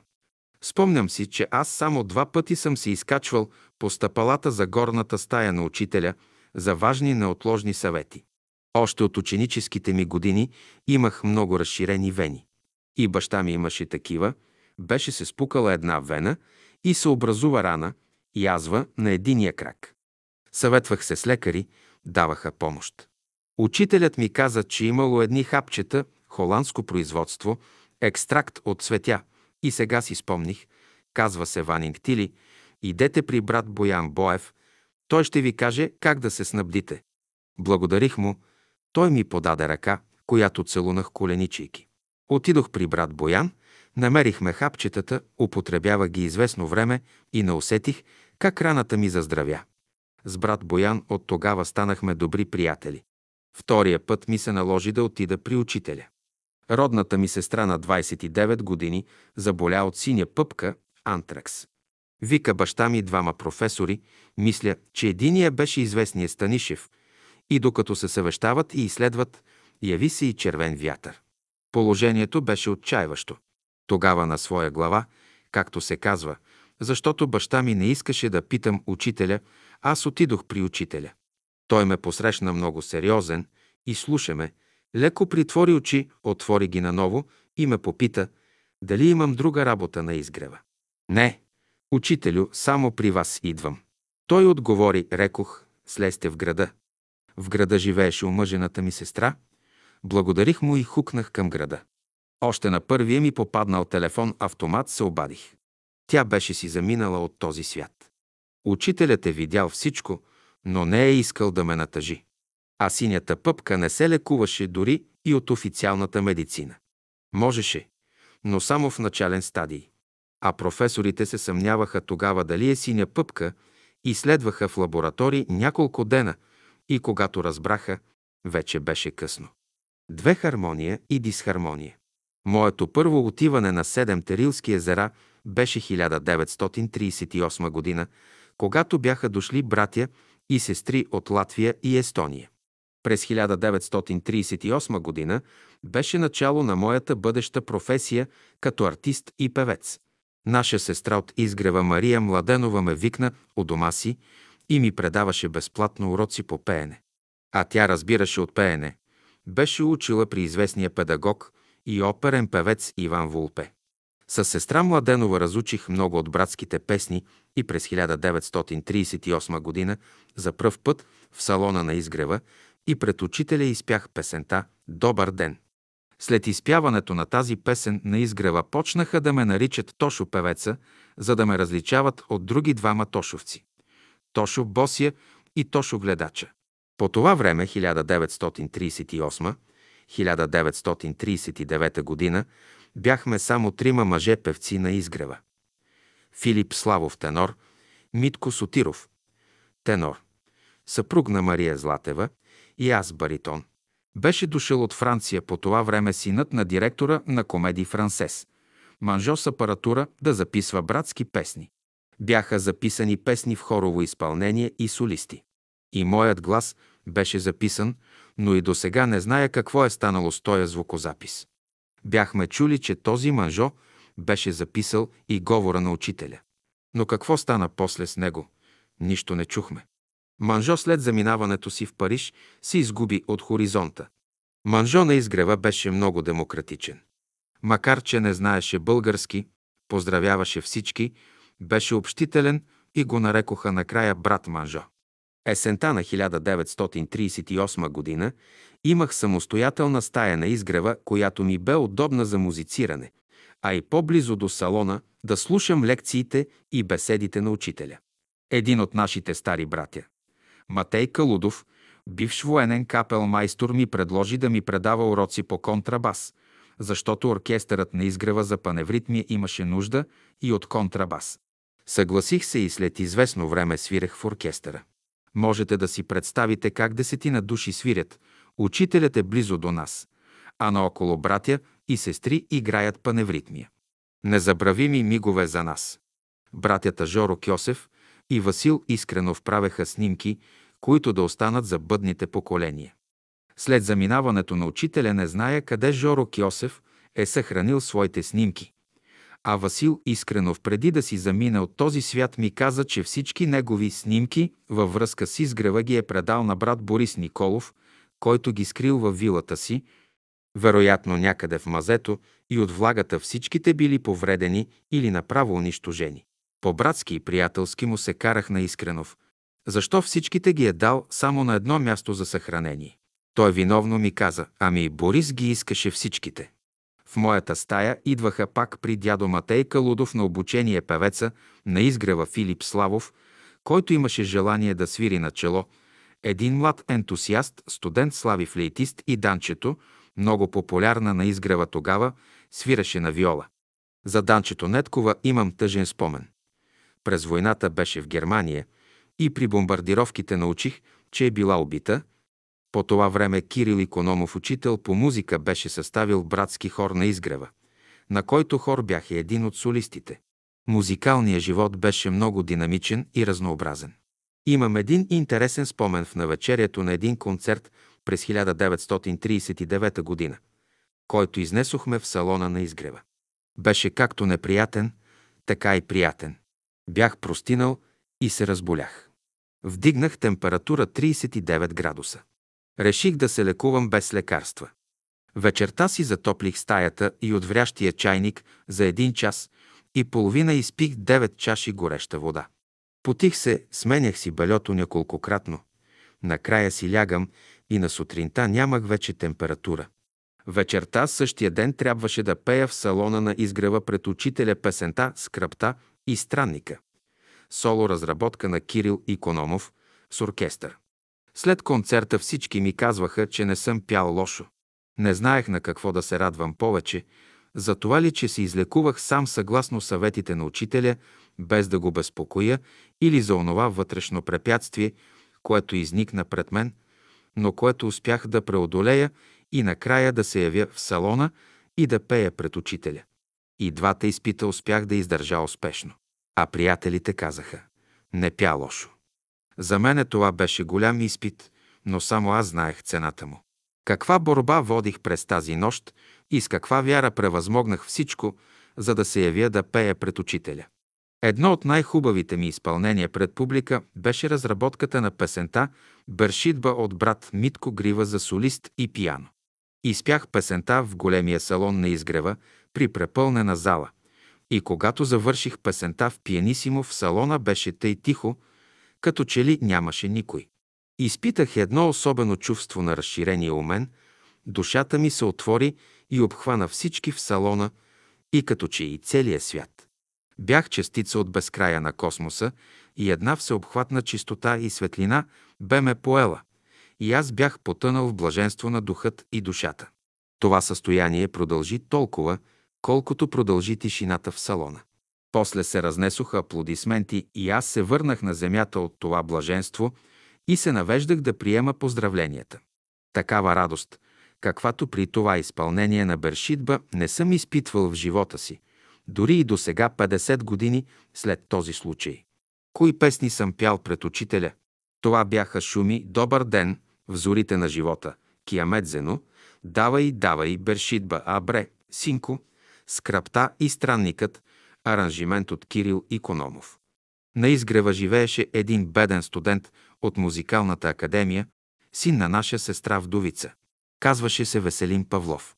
Той имаше обичай да застава вечер до гората на изгрева, където в близост имаше една кръчма. Там понякога свиреха и някои класически неща. Той заставаше прав и ръкомахаше с двете си ръце като диригент. Но не беше му дошло още времето за това. Свиреше обаче с удоволствие на цигулка в братски оркестър. Свеско, така го наричахме, бяхме почти приятели. Той имаше голямо желание да отиде на Рила, както повечето хора от изгрева. Като знаех, че няма материална възможност, един летен ден му предложих да го заведа на Рила. Той с радост прие. Напълнихме раниците с храна, качихме се на автобуса до Говедарци и ето ни на пътя за езерата. И двамата бяхме във възторг от това пътуване. Разговорите ни бяха естествено за музиката. Между другото, Веско скръбно сподели с мен, че ако има пиано, би могъл да направи много за своя възход в музиката и за музикалния живот на изгрева, и за България. Замълчах си, а като се върнахме в София, говорих с Митко Грива и с други приятели на изгрева и решихме да го снабдим с пиано. Не след дълго време Веско имаше за голяма негова радост пиано. Но какво се случи след преврата на 9 септември 1944 година? Срещам го на изгрева, на Рамил Пушка. Питам го, какво правиш, Веско? А той, ето, виждаш ли, победихме. Кои бяха с него и кои победиха, само той си знаеше. Вместо да носи кълъв за цигулка, той прерамил пушка през рамо. Той тръгна по комунистическа партийна линия. Беше му се сбъднала мечтата, беше назначен диригент на Софийската народна опера. Ожени се за една от не най-първите певици и скоро след година, две си замина от този свят. Жена му пък беше уволнена след това. Веско беше нещо сгрешил. Вероятно и него го постигна същото, защото онзи, който напусне светлия път, положителните идеи и се върне назад, го очаква смърт. Припомням си мислите на Любомир Лулчев, че напред има страдание и огън, но назад смърт. Ето, разказах ви случки от музикалния живот на изгрева. За онези младежи, които свиреха паневритмия на поляната на изгрева или на седемте езера в хармония с музиката на учителя и за обикалящата ги природа, и за онзи младеж на изгрева, който бе нарамил пушка. А сега къде е хармонията и къде е дисхармонията, ще откриете сами. Три певец в Русенската опера. По времето на учителя аз имах възможността да присъствам няколко пъти в салона, когато учителят даваше и сваляше своите песни. Това бяха незабравими мигове и ние губехме представа за времето. И когато научавахме някоя песен, забелязвахме, че този миг беше спрял времето у нас, а течеше онова външно време, което хората го отмерват с часовниците си. Учителят с върха на лъка на цигулката си отначало даваше мелодията, а след това даваше и самият текст. Инструменталистите, които винаги участваха при учителя, имаха по-точни впечатления и по-точни спомени. През 1949 г. бях назначен за солист-баритон в новооткритата опера в град Русе, където съм пял Жермон в Травята, Риголето в Риголето, Фигаров в Севилския браснар, Марсел в Бухеми, Малатестъв, Дон Паскуале, Консул в Бътерфлай, Силвио в Палячи. Много аплодисменти съм получавал, но онова, което преживях при великата и необикновена радост при Бершитба, не съм изпитвал никога. Това бе най-голямата ми награда като певец на изгрева пред нозете на учителя. В Русе се влях в нашето братство. Там се запознах с Марийка Марашлиева, Петър Филипов, Йордан Новаков, Малджиеви, Жана Новакова и други. Събирахме се в братския салон, четяхме беседи от учителя, пеехме песни и дори организирахме курс по астрология. Всяка неделя излизахме извън града към образцовия чифлик или в повечето случаи в местността Свирчовица, където бяха братските земи и лузя, които се обработваха под ръководството на петима родни братя – Симеон, Стоил, Рашко, Йордан и Колю Маркови. Там имаше и салонче, в което се приютявахме при дъжд, пеехме и четяхме беседи от учителя. Наскоро ми попадна една програма от концерт, който изнесохме в братския салон в Русе през 1951 година при най-различна публика. В програмата вземаха участие. Едно Илия Филипов, тенор, брат на Петър Филипов. Той изпя песен от Шуберт на море. Изпя културно и с красив глас, след което по мое ходатайство го назначиха певец в Русенската опера. Две Гонгалов изпълни мадригал от Симонети. Три Цветанка Малджиева изпълни на пиано Егмонт от Бетовен.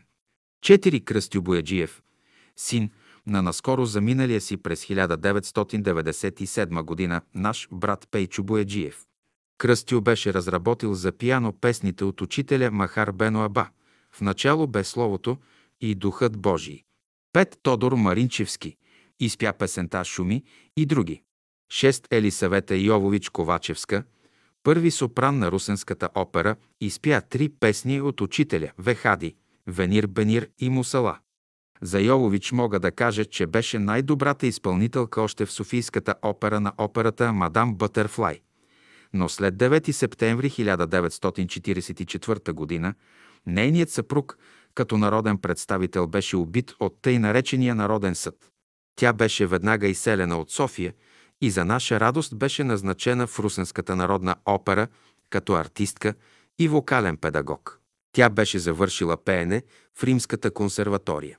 Интересно е, че в операта знаеха за концерта, за който току-що ви разправих, но никой не повдигна въпрос и за мен, и за Йовович, че поддържаме връзки с Бялото братство, като тогава го наричаха дановистите и че пеем песни от учителя Дънов. Никой в Русе не преследваше Бялото братство.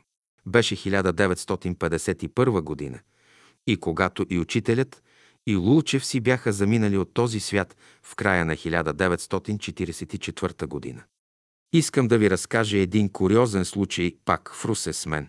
Минавам един ден край канторите на един адвокатски колектив. Бях вече познат в града като певец. Един от адвокатите ме покани при колегите си и ми задават въпроса в присъствието на един от милиционерските следователи, който случайно беше там. Маринчевски, вярно ли е, че си дановист? Аз не се смутих и вместо отговор ги попитах какво разбират под понятието дановист.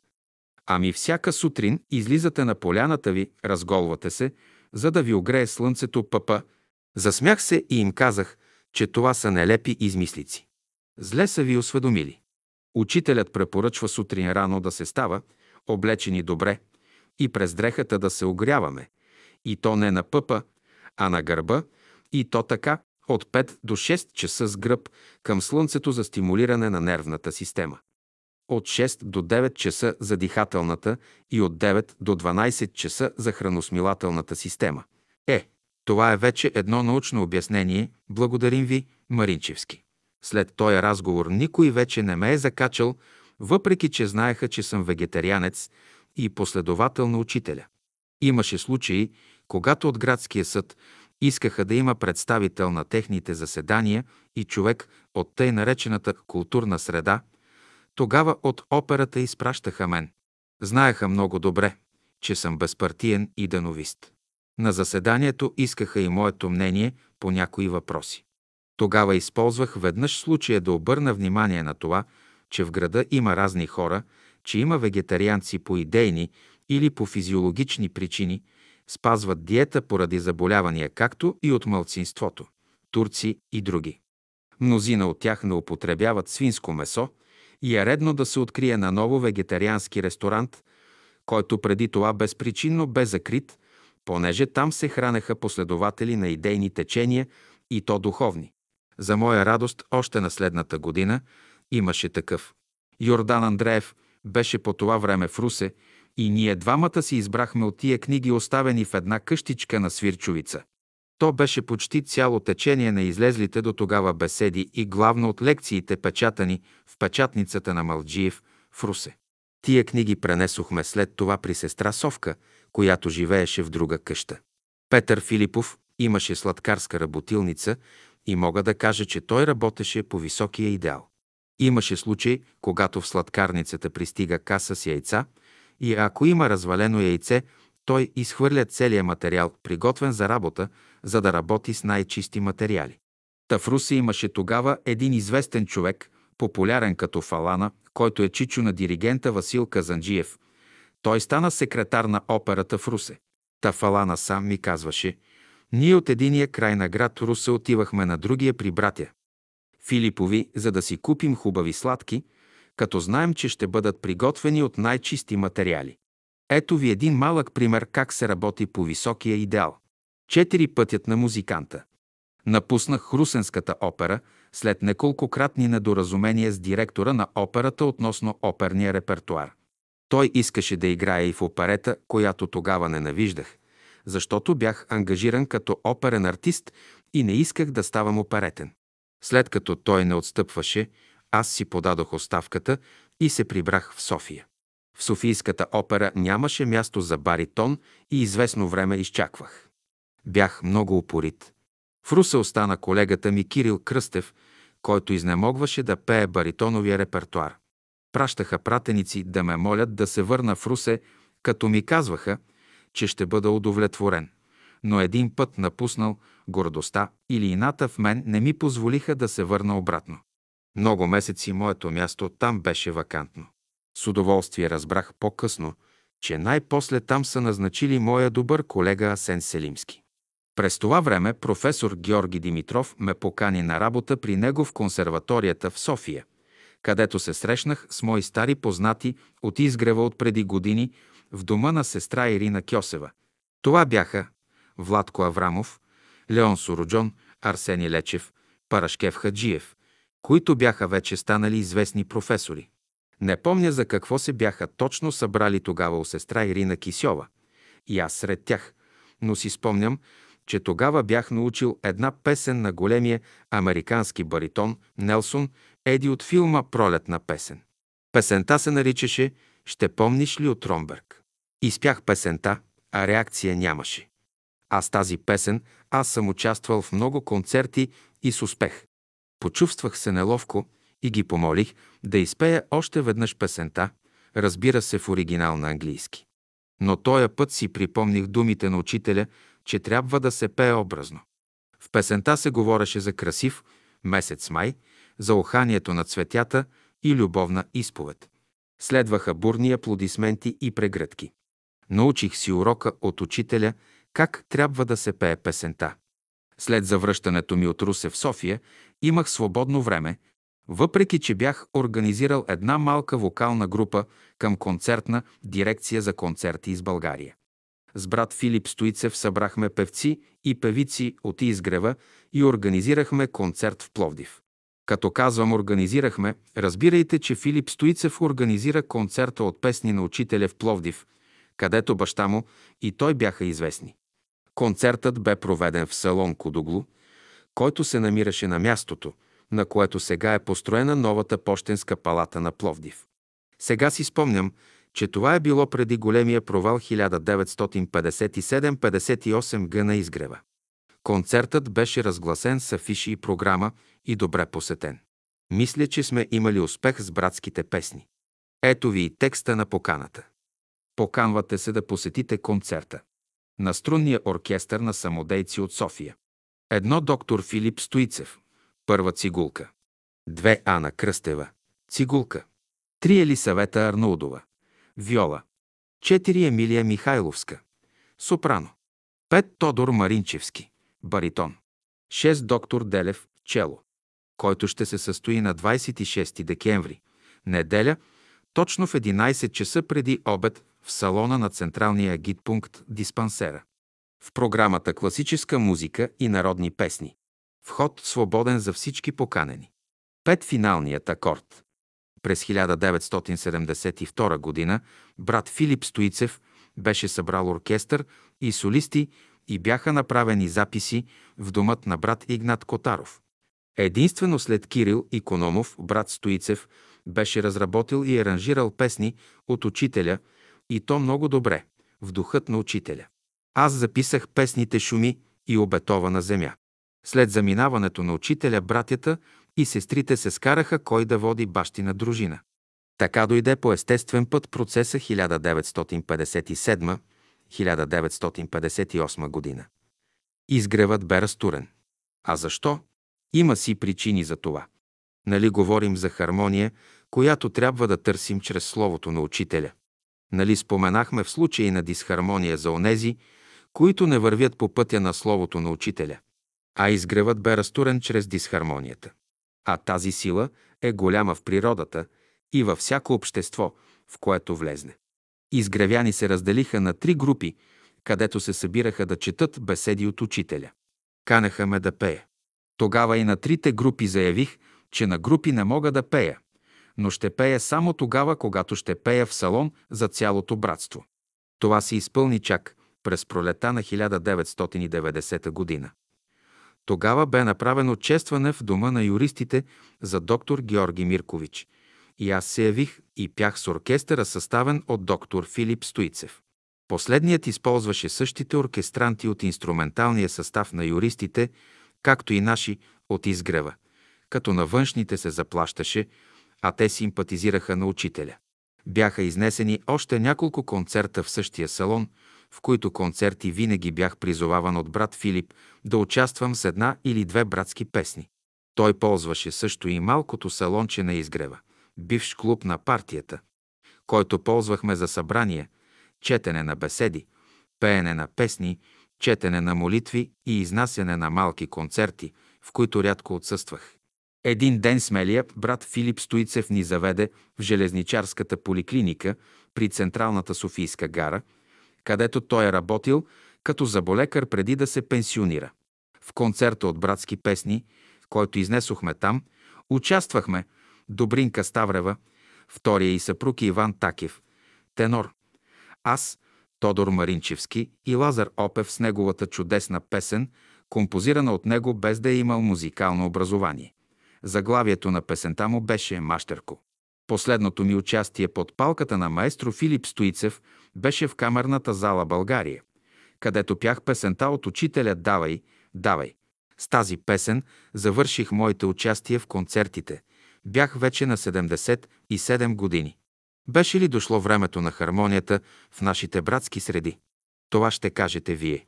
Но за мен тези опитности, които разказах, бяха живот на едно поколение и този живот е и горе в невидимия свят, и долу на земята.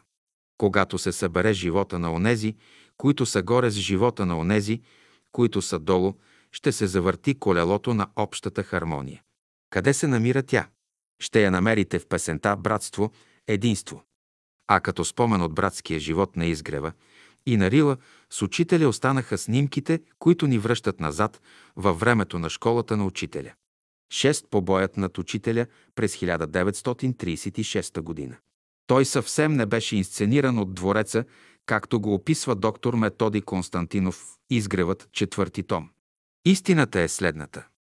Учителят е казал на Лулчев да не се слага Цанков за министър-председател. Лулчев го предава на царя и с никого не споделя. Лулчев влизаше от задния вход на двореца без много шум, за да запази анонимността, че няма връзка с царя, а и царя го наричаше моят таен съветник, която тайна продължи няколко години.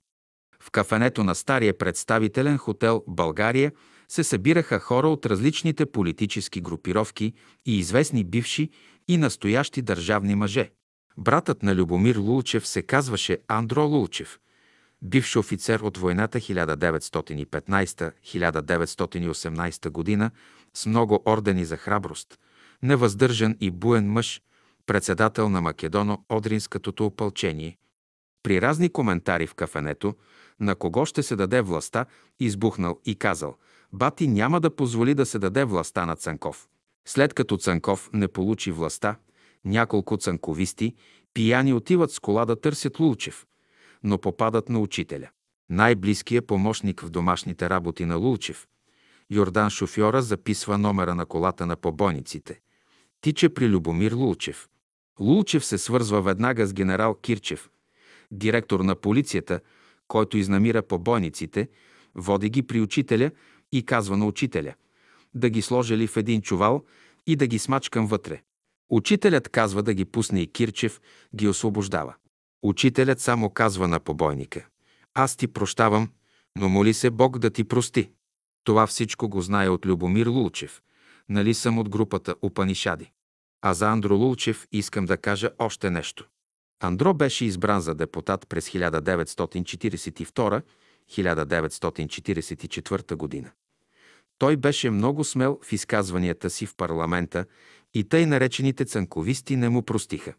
Въпреки неприкосновеността от депутатския му имунитет като народен представител, при едно негово пътуване към Плевен го хващат, вкарват го в някакво полицейско управление, жестоко го бият, струшават му ребра.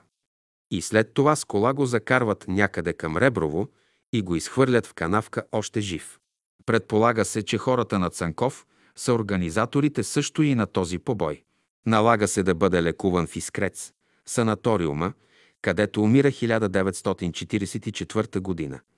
Драматични развръзки за лица и исторически събития. 7. Упанишадата 1937 година. Един ден направихме разходка до Карнобат. При Карнобат има една спирка на влака на име Нейчево. Нейчево на името на госпожа Нейчева, която имаше 5000 декара чифлик, нейна собственост. Тя беше много енергична жена. Тя научава, че Любомир Лулчев е радиостезик, долавя къде има подпочвени води и го вика на помощ, да открие на кое място в чифлика се намират тъй наречените млечни кладенци или на турски сютлюбонар, загубени още през турското ни робство. Чифликът имаше ниви и пазбища, овце и крави, пчелни кошери, зеленчукови градини, но само водата беше оскъдна. Любомир Лулчев предложи на нашата група опанишади да идем до тоя чифлик и да видим как с една обикновена лескова пръчка разцепена се открива вода. Това пътуване считахме за голяма чест.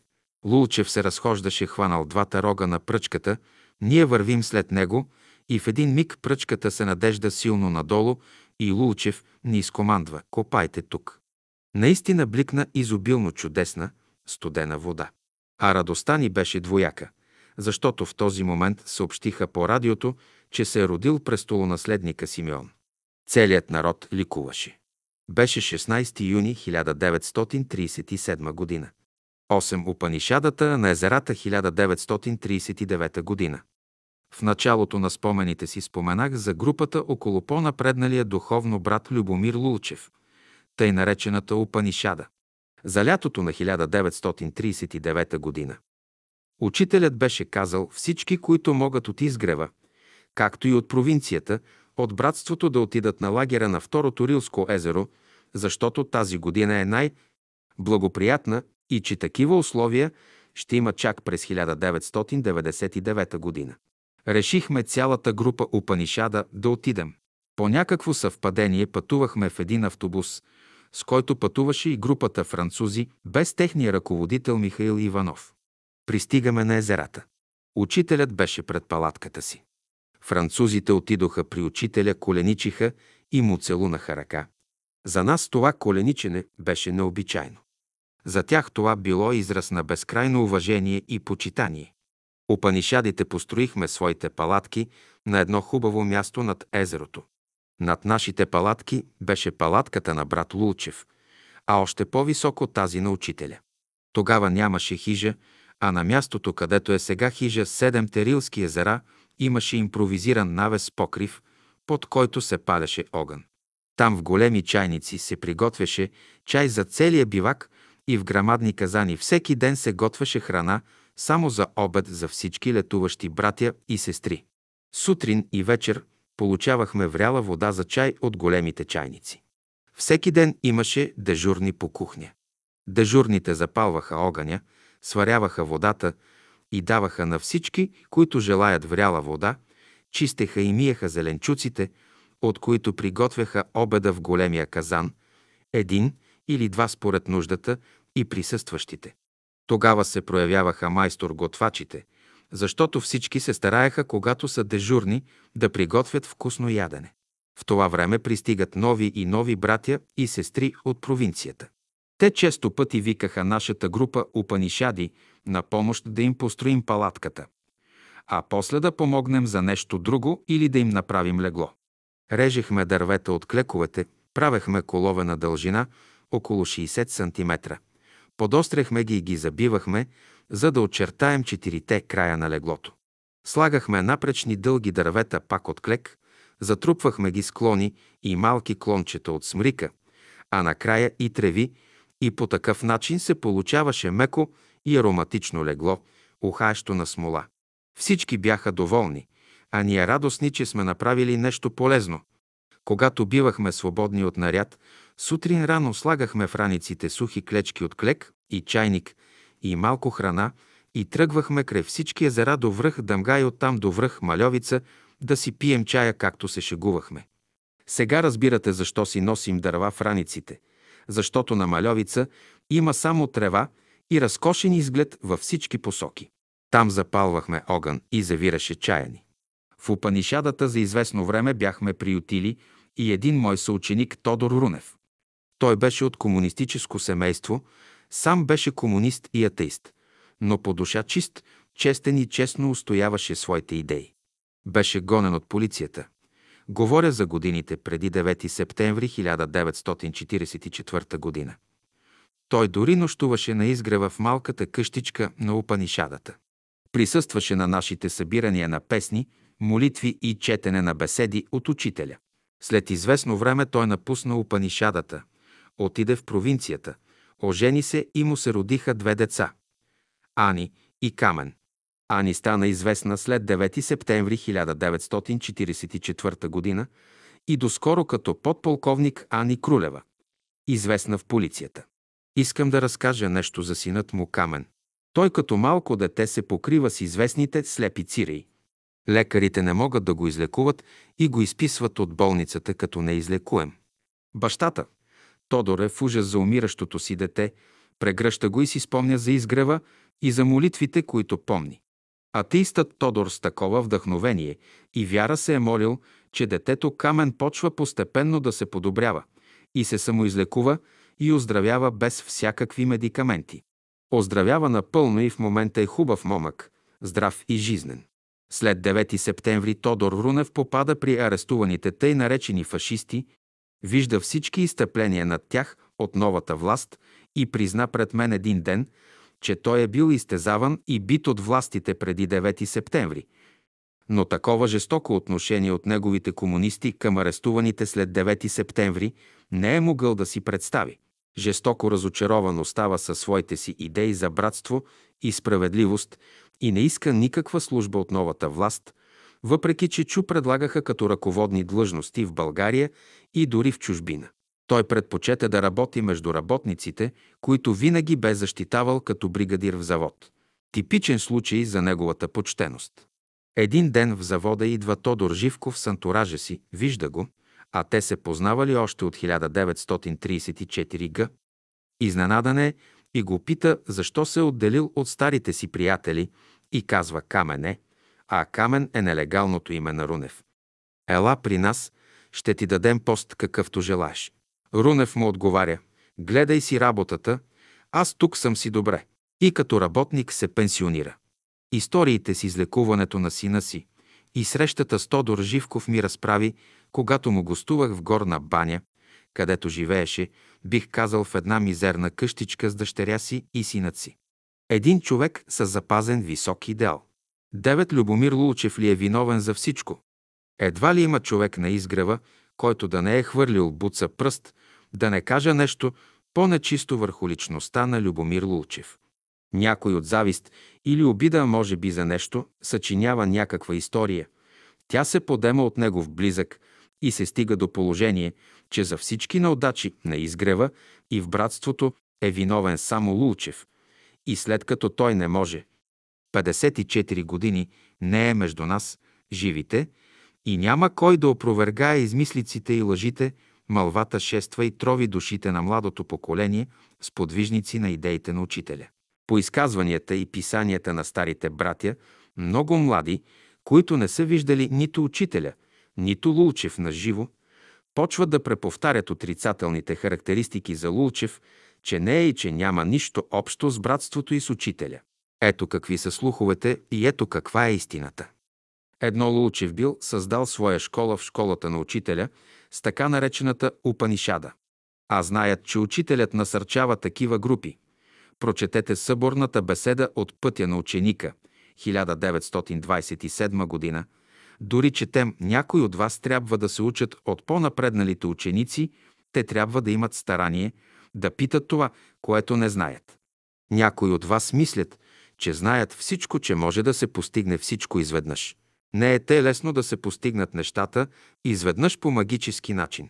Две за паневритмията. Пак Лулчев виновен, че не е въведена в училищата. Брат Николай Дойнов цитира и разбира се подкрепя изказването на Веса Несторова, че Лулчев е виновен. Истината е проста и ясна. Учителят нарежда на брат Лулчев да се уреди въвеждането на паневритмията в училищата. Лулчев естествено от най-високо място захваща реализацията. Министър на просветата става професор Йоцов, който няколко пъти, като главен секретар на просветата е ходил при Лулчев за съвет и обещава да съдейства за изучаване и практически да се въведе паневритмията в училищата. Лулчев свързва Милка Периклиева с министър Йоцов и нещата тръгват. Милка осведомява периодически учителя, който все и напомня да бърза. Милка бърза, но бавно започват бомбардировки и накрая учителят казва «Времето определено за паневритмията изтече». Милка в спомените си сама си признава грешката за незавършената работа по паневритмията. Трилулчев бил виновен за преследването на братството от комунистическите власти и за разрушаването на изгрева. В последващата главата 11 Борис Николов ще ви разкаже как и защо бе разрушен изгревът.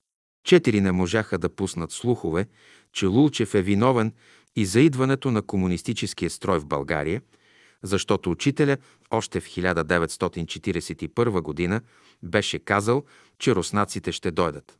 Случаят беше пред салона след беседа. Братята и особено сестрите разтревожени питаха учителя какво ще правим като германците са навлезли в България. Учителя каза приблизително следното. Нищо, нищо да свикнем, че когато дойдат руснаците да ни е по-леко. Това беше пролета на 1941 година. 10 Любомир Лулчев. Кратка биография. Най-големият син в 8-детното семейство на почтенски чиновник Любомир Лулчев е роден на 1 ноември 1886 година. Ден на будителите в град Кнежа. Завършва гимназия в Русе, следва две години медицина в Букурещ, след което постъпва във военното училище в София. Завършва го с отличие и е произведен офицер-подпоручик. Като офицер взема участие в конкурс за авиацията, който военното министерство устройва за първите български авиатори, спечелва отлично конкурса и единствено отива да следва авиация в Англия. Завършва авиационната школа в Англия като пилот номер 319 на английските кралски въздушни сили. Взема участие в Балканската война. Верен на своите разбирания за справедливост, той идва до стълкновение със своя началник, бива уволнен, продължава своята борба, доказва своето право и бива възстановен отново в армията с чин капитан. Идва Европейската война 1915-1918 година. Той се оженва за дъщерята на Ген. Станчо Радойков, Ангелина или както я нарича Гела. Заминава след това за фронта. Бие се смело и лично е награждаван с ордени за храброст и повишение, но бива тежко ранен, като продължително го лекуват в болницата, откъдето излиза с 80% инвалидност. След известно време 1919 година се възстановява до известна степен, но не е бил годен за строева служба. Назначен е като подполковник в инженерната работилница, като началник на техническа служба. Министър-председателят Стамбулийски е отивал много пъти в службата му, харесва го като дисциплиниран, умен и честен военен и дори му е предлагал да стане военен министър. Ето и няколко куриозни случки с Любомир Лулчев. Военният министър Томов тогава е искал да прокара някакви военни доставки. Лулчев вижда нещо наредно в това и отказва. Министър Томов го предлага за уволнение и тогава царя като върховен главнокомандващ е трябвало да подпише заповедта. Връчена е заповедта на Лулчев с царския подпис. Стамбулийски се изненадва много, като вижда заповедта. Взима я от Лулчев и на гърба, на обратната страна.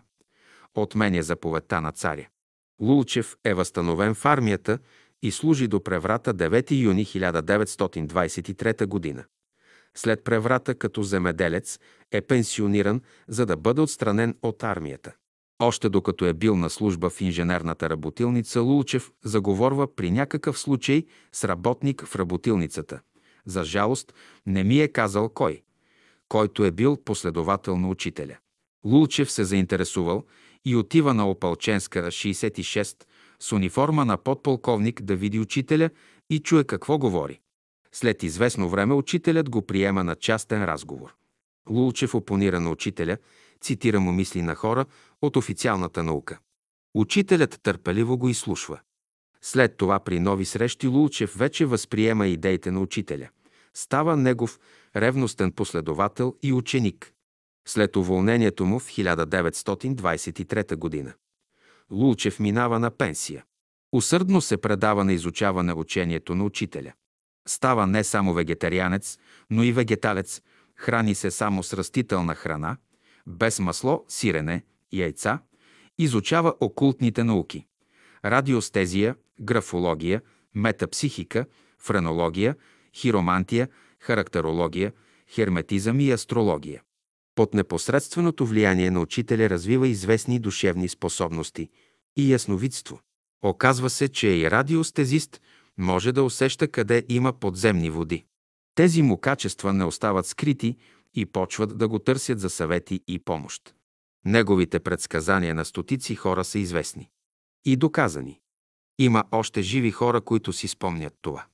Издава вестник Алфа, а по-късно и Живот, в които популяризира окултните науки за обществото, като навсякъде прокарва идеите и мислите на учителя.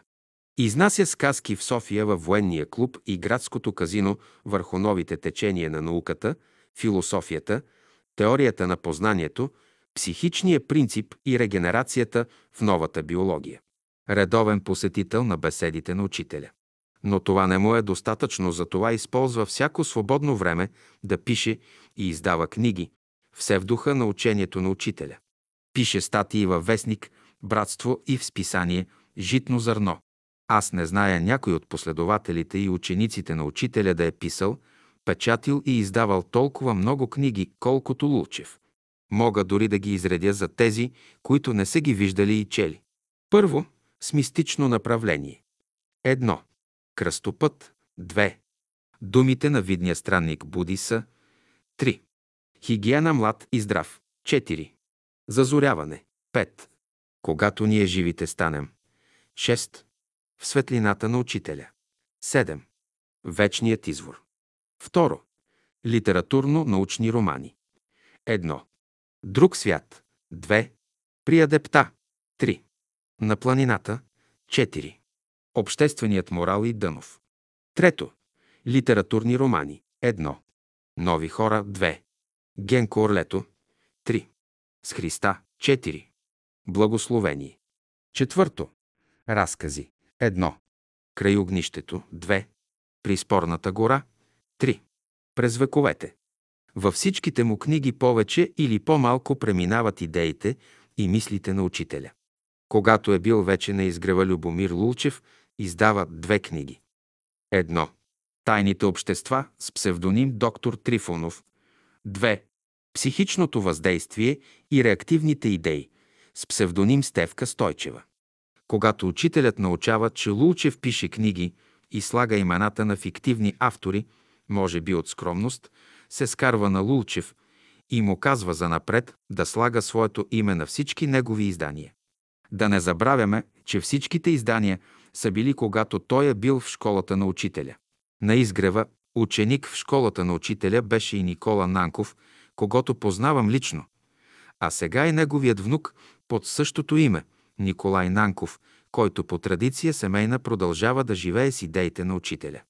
Никола Нанков имаше издателство. Беше издал книгата Ясновидските предсказания и науката от Ангел Томов. Накрая на книгата автора Ангел Томов се спира и на българския ясновидец Любомир Лулчев и в последните редове пише. Не ще съмнение, че господин Лулчев не е сред поменатата среда, става въпрос за братската среда на изгрева. Нито единствения, нито големия ясновидец. Там има още мнозина и между тях един, който безспорно стои във всяко отношение много високо над всички, техния учител. Него Любомир Лулчев отдавна и твърде отблизо познава. На него той дължи особено много за своя ясновидски дар и своите духовни постижения, и към него той е преизпълнен с най-смирено и благоговейно почитание, такова, каквото някога пророкът на река Йордан можа да изрази към великия назарянин с думите «Не съм достоен да развържа ремъка на обувката му». И днес има хора, които обвиняват Лулчев, че бил горд, не дружал много с изгревяни, изолирал се. Това е вярно. Той има самочувствие, че е разбрал учението на учителя, но с кого да го споделя? Естествено с хора на неговото ниво на интелект, дарби и способности. А не всички бяха на неговото ниво. Всички, които отиваха при него в бараката голяма две на две и половина квадратни метра ги приемаше, но нямаше възможност да ги приеме да му гостуват на тази малка площ а той нямаше и време за прахосване. За да напише толкова книги и толкова статии за вестник «Братство и списание». Житно зърно и за вестниците «Омега» и «Живот» е необходимо време и сили. Той не си губеше времето в приказки, не особено важни. Само с удоволствие. Така ни се струваше. Идваше на нашите сбирки периодично, когато го молехме. Той идваше с куп книги и беседи, за да разискваме върху тях и да слушаме неговите обяснения. Една от книгите, беседи, беше Пътят на ученика. Когато един ден имах възможност да я разгледам, неговата лична книга, виждам я цялата, буквално цялата, всеки ред подчертан с различни цветни моливи. Оказа се, че той всяка година е чел целият цикъл съборни беседи от 1927 година.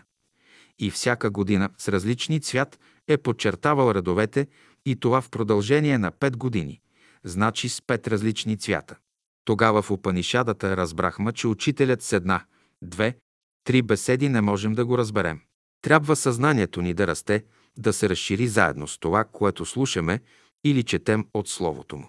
Ето Любомир Лулчев трябваше за това в пет години да разбере всяка дума от беседите и се оказа, че няма маловажни мисли, а всички е ценно, но трябва да мине време, за да израсне съзнанието ни, за да проумеем, за да разберем учителя. Ние имахме един доста неприятен случай в Упанишадата, понеже по-голяма част бяхме с образование и с известна култура, а имахме и един възторжен младеж на име Виктор, забравил съм му през името. Той нямаше нито дори основно образование, а искаше да се сравнява с другите. Хвърли се в денонощно четене на беседи от учителя, за да може да се изравни с всички нас. След известно време почна да вижда разни привидения, почна да фантазира, т.е. излезе извън умствените си релси. Разбира се, помогнахме му колкото можем и той се върна в почти нормалното си положение. Но все пак все искаше да покаже, че знае колкото нас, тъй повече. Той не можа да разбере, че учението на учителя се разбира, когато и съзнанието на човека се развива, а за това се искат години. Учителят го е казал в пътя на ученика. Затова влезеш ли в духовния живот, не бързай, чакай да се подготвиш, да се калиш добре, и тогава, като видиш лицето си, ще знаеш вече какво се изисква от теб да работиш. Има един трагичен епизод в семейството на Лулчев. Известно е, че при атентата в църквата Света неделя в 1925 г. между многото жертви загива и тъста на Лулчев, генерал Станчо Радойков.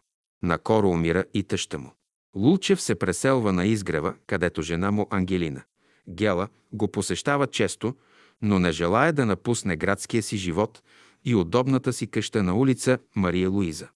В началото на 1931 година Лулчев предупреждава съпругата си да се махне от къщата си, защото я очаква смърт с струшаване на черепа към края на месец май.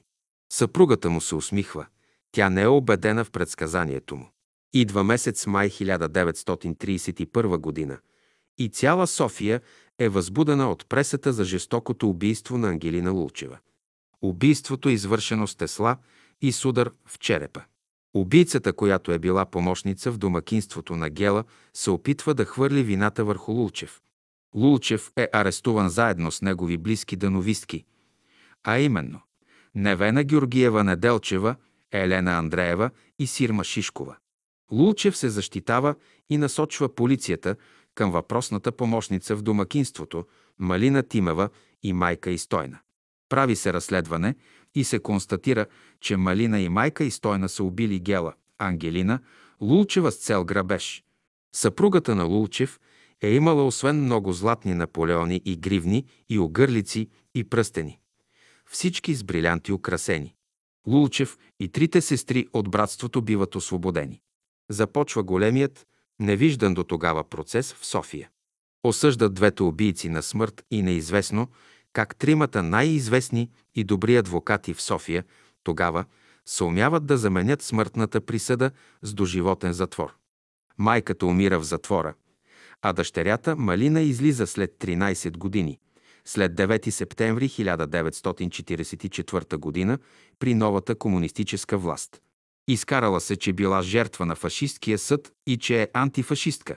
След тъй наречената Отечествена война 1944-1945 година и София се носеше слух, че Малина Тимева се е включила в тая война и се е върнала като политически офицер с чин подполковник, след което си отваря магазин за търговия. Любомир Лулчев, като редовен посетител на лекциите и беседите на учителя си, беше избрал място до прозореца, точно срещу катедрата на учителя. Това го знаеха повечето от учениците.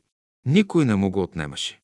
През последните земни години на учителя, в една своя беседа, той погледнал и към Лулчев и изказал думи, по които има три версии.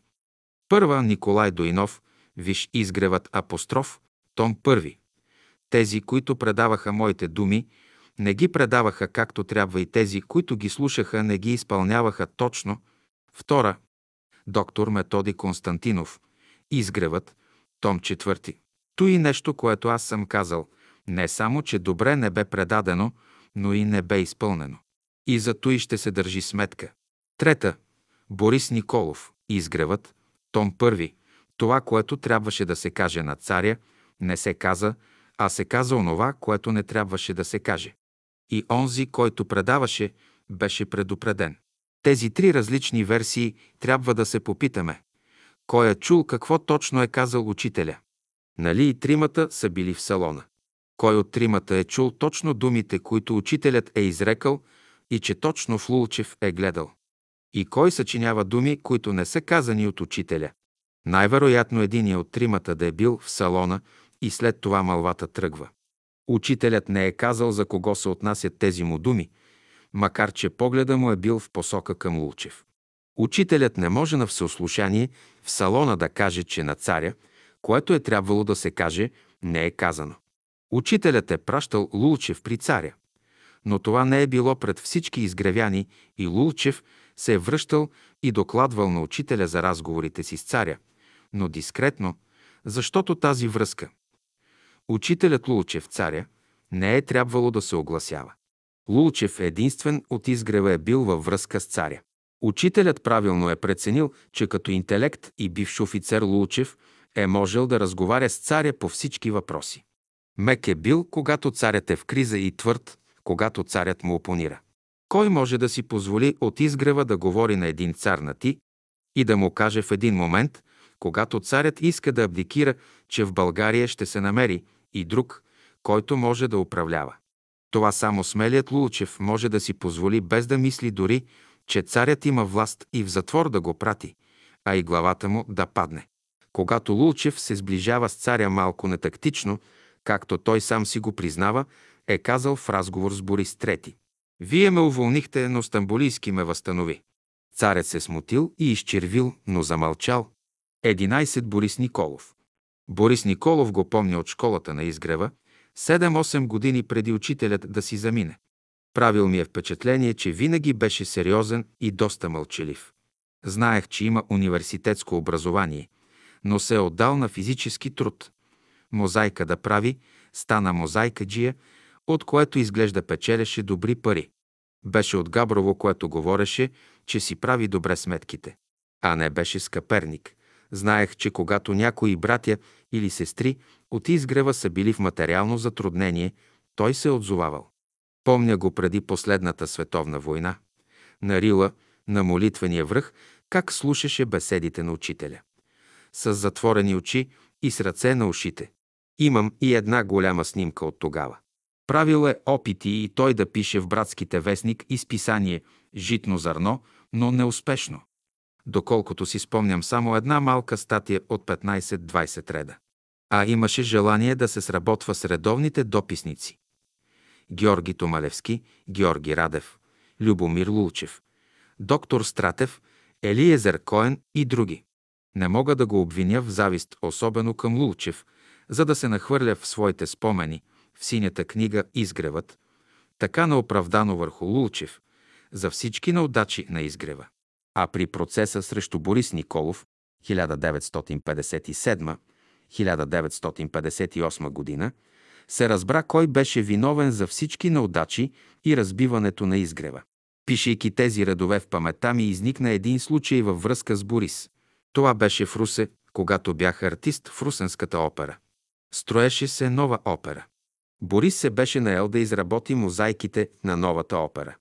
Отидох един ден да го видя, да го поздравя за работата му и да го похваля пред работниците като умен и добър човек. Добър ли, казва един от работниците. Той си доведе от София двама умни, един доктор и един уволнен министър.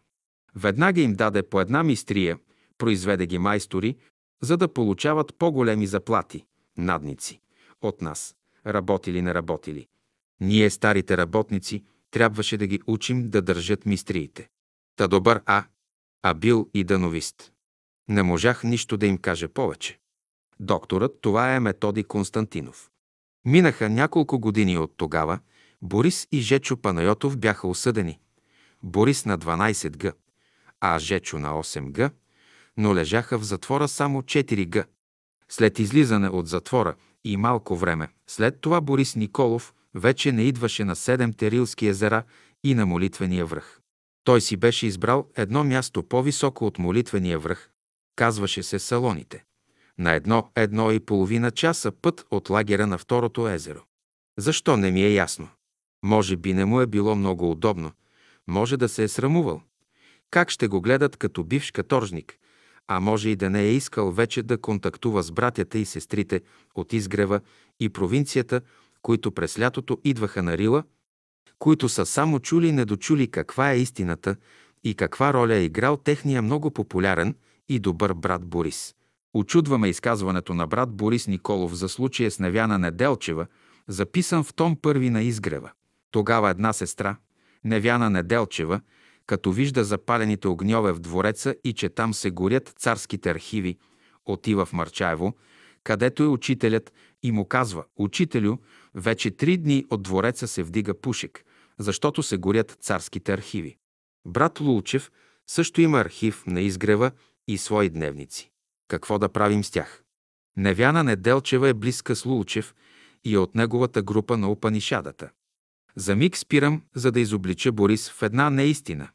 Ако щете една лъжа, защото аз съм от начало и до края на живота на Упанишадата. Но Невяна Неделчева никога и при никакъв случай не е пристъпвала и присъствала при нас в Упанишадата. Лулчев съзнателно я е държал винаги на страна от Упанишадата.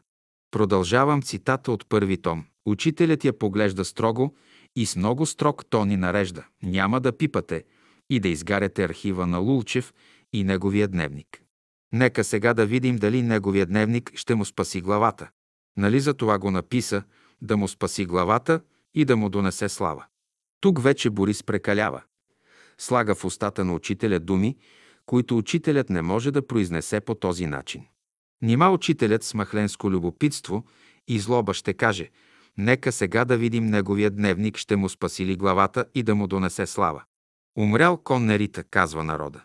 Борис добре знае това и с тези си думи иска да принизи учителя до своето си посредствено равнище. Това е престъпно към памета на великия учител Бейн Садуно. Жалко, че Борис Николов се е въртял около учителя толкова много години и не можа да влезе в стила на изказванията на учителя. Затова всеки би се усъмнил в това, което разказва Борис, че учителят го е казал. Такава дълга тирада с такава злоба учителят не може да каже за своя пратеник при цар Борис III и на когото е гласувал доверие. Всеизвестно е, че Невяна Неделчева е живяла в бараката на Лулчев, в мазето, или по-точно в долния етаж на бараката, че Лулчев също е бил евакуиран в Марчаево и редно е той да разполага с архива си, а не учителя и най-малко Невяна Неделчева. А откъде тя, Невяна, е разбрала като вижда пушек над двореца, че непременно се горят царските архиви. Имаше кухни в двореца, помните ги, те бяха от към улица Московска и постоянно гореше отвън, готвеха се ястия за царското семейство. Чак при процеса срещу дворцовите служители и съветници се разбра, че генерал Жечев и Павел Груев и двамата на щат в двореца и постоянно работещи в двореца са изгорили дворцовите архиви, без да става дума, че е имало огньове и пушици, както ги предава и съчинява Борис Николов. При процеса срещу Лулчев се вижда, че той не е германофил, както иска да ни убеди Борис Николов. Всички свидетели и от едната, и от другата страна се изказаха, че той е бил повече англофил, има английско възпитание и култура. Бил е в английските авиационни школи, където завършва с титла пилот номер 319 на английските кралски въздушни сили. И във всичките му книги, които е издавал, се вижда, че е държал на английската политика. И на всички обвинения на прокурор и съдии, той казваше, че в края на краищата той е българофил. Връщам се към изказването на Борис Николов в първи том на изгрева, че той, Лулчев, няма нищо общо с учителя, че е германофил и комунистите ни гонеха заради Лулчев, а ние нямахме нищо общо с него. И според учителя Лулчев е представител на черната ложа. Край на цитата. Аз никъде в беседите не зная, а и не съм чул учителят да се е изказвал персонално за някого, че от черната ложа и още повече за Лулчев. Тук вече трябва да се спрем на моралния лик на Борис Николов. Борис казва, че учителят го е определил да бъде ръководител на братството. Учителят това не го е направил. Борис, за да оправдае тази лъжа, казва, че ръководителят се ражда, той не се избира.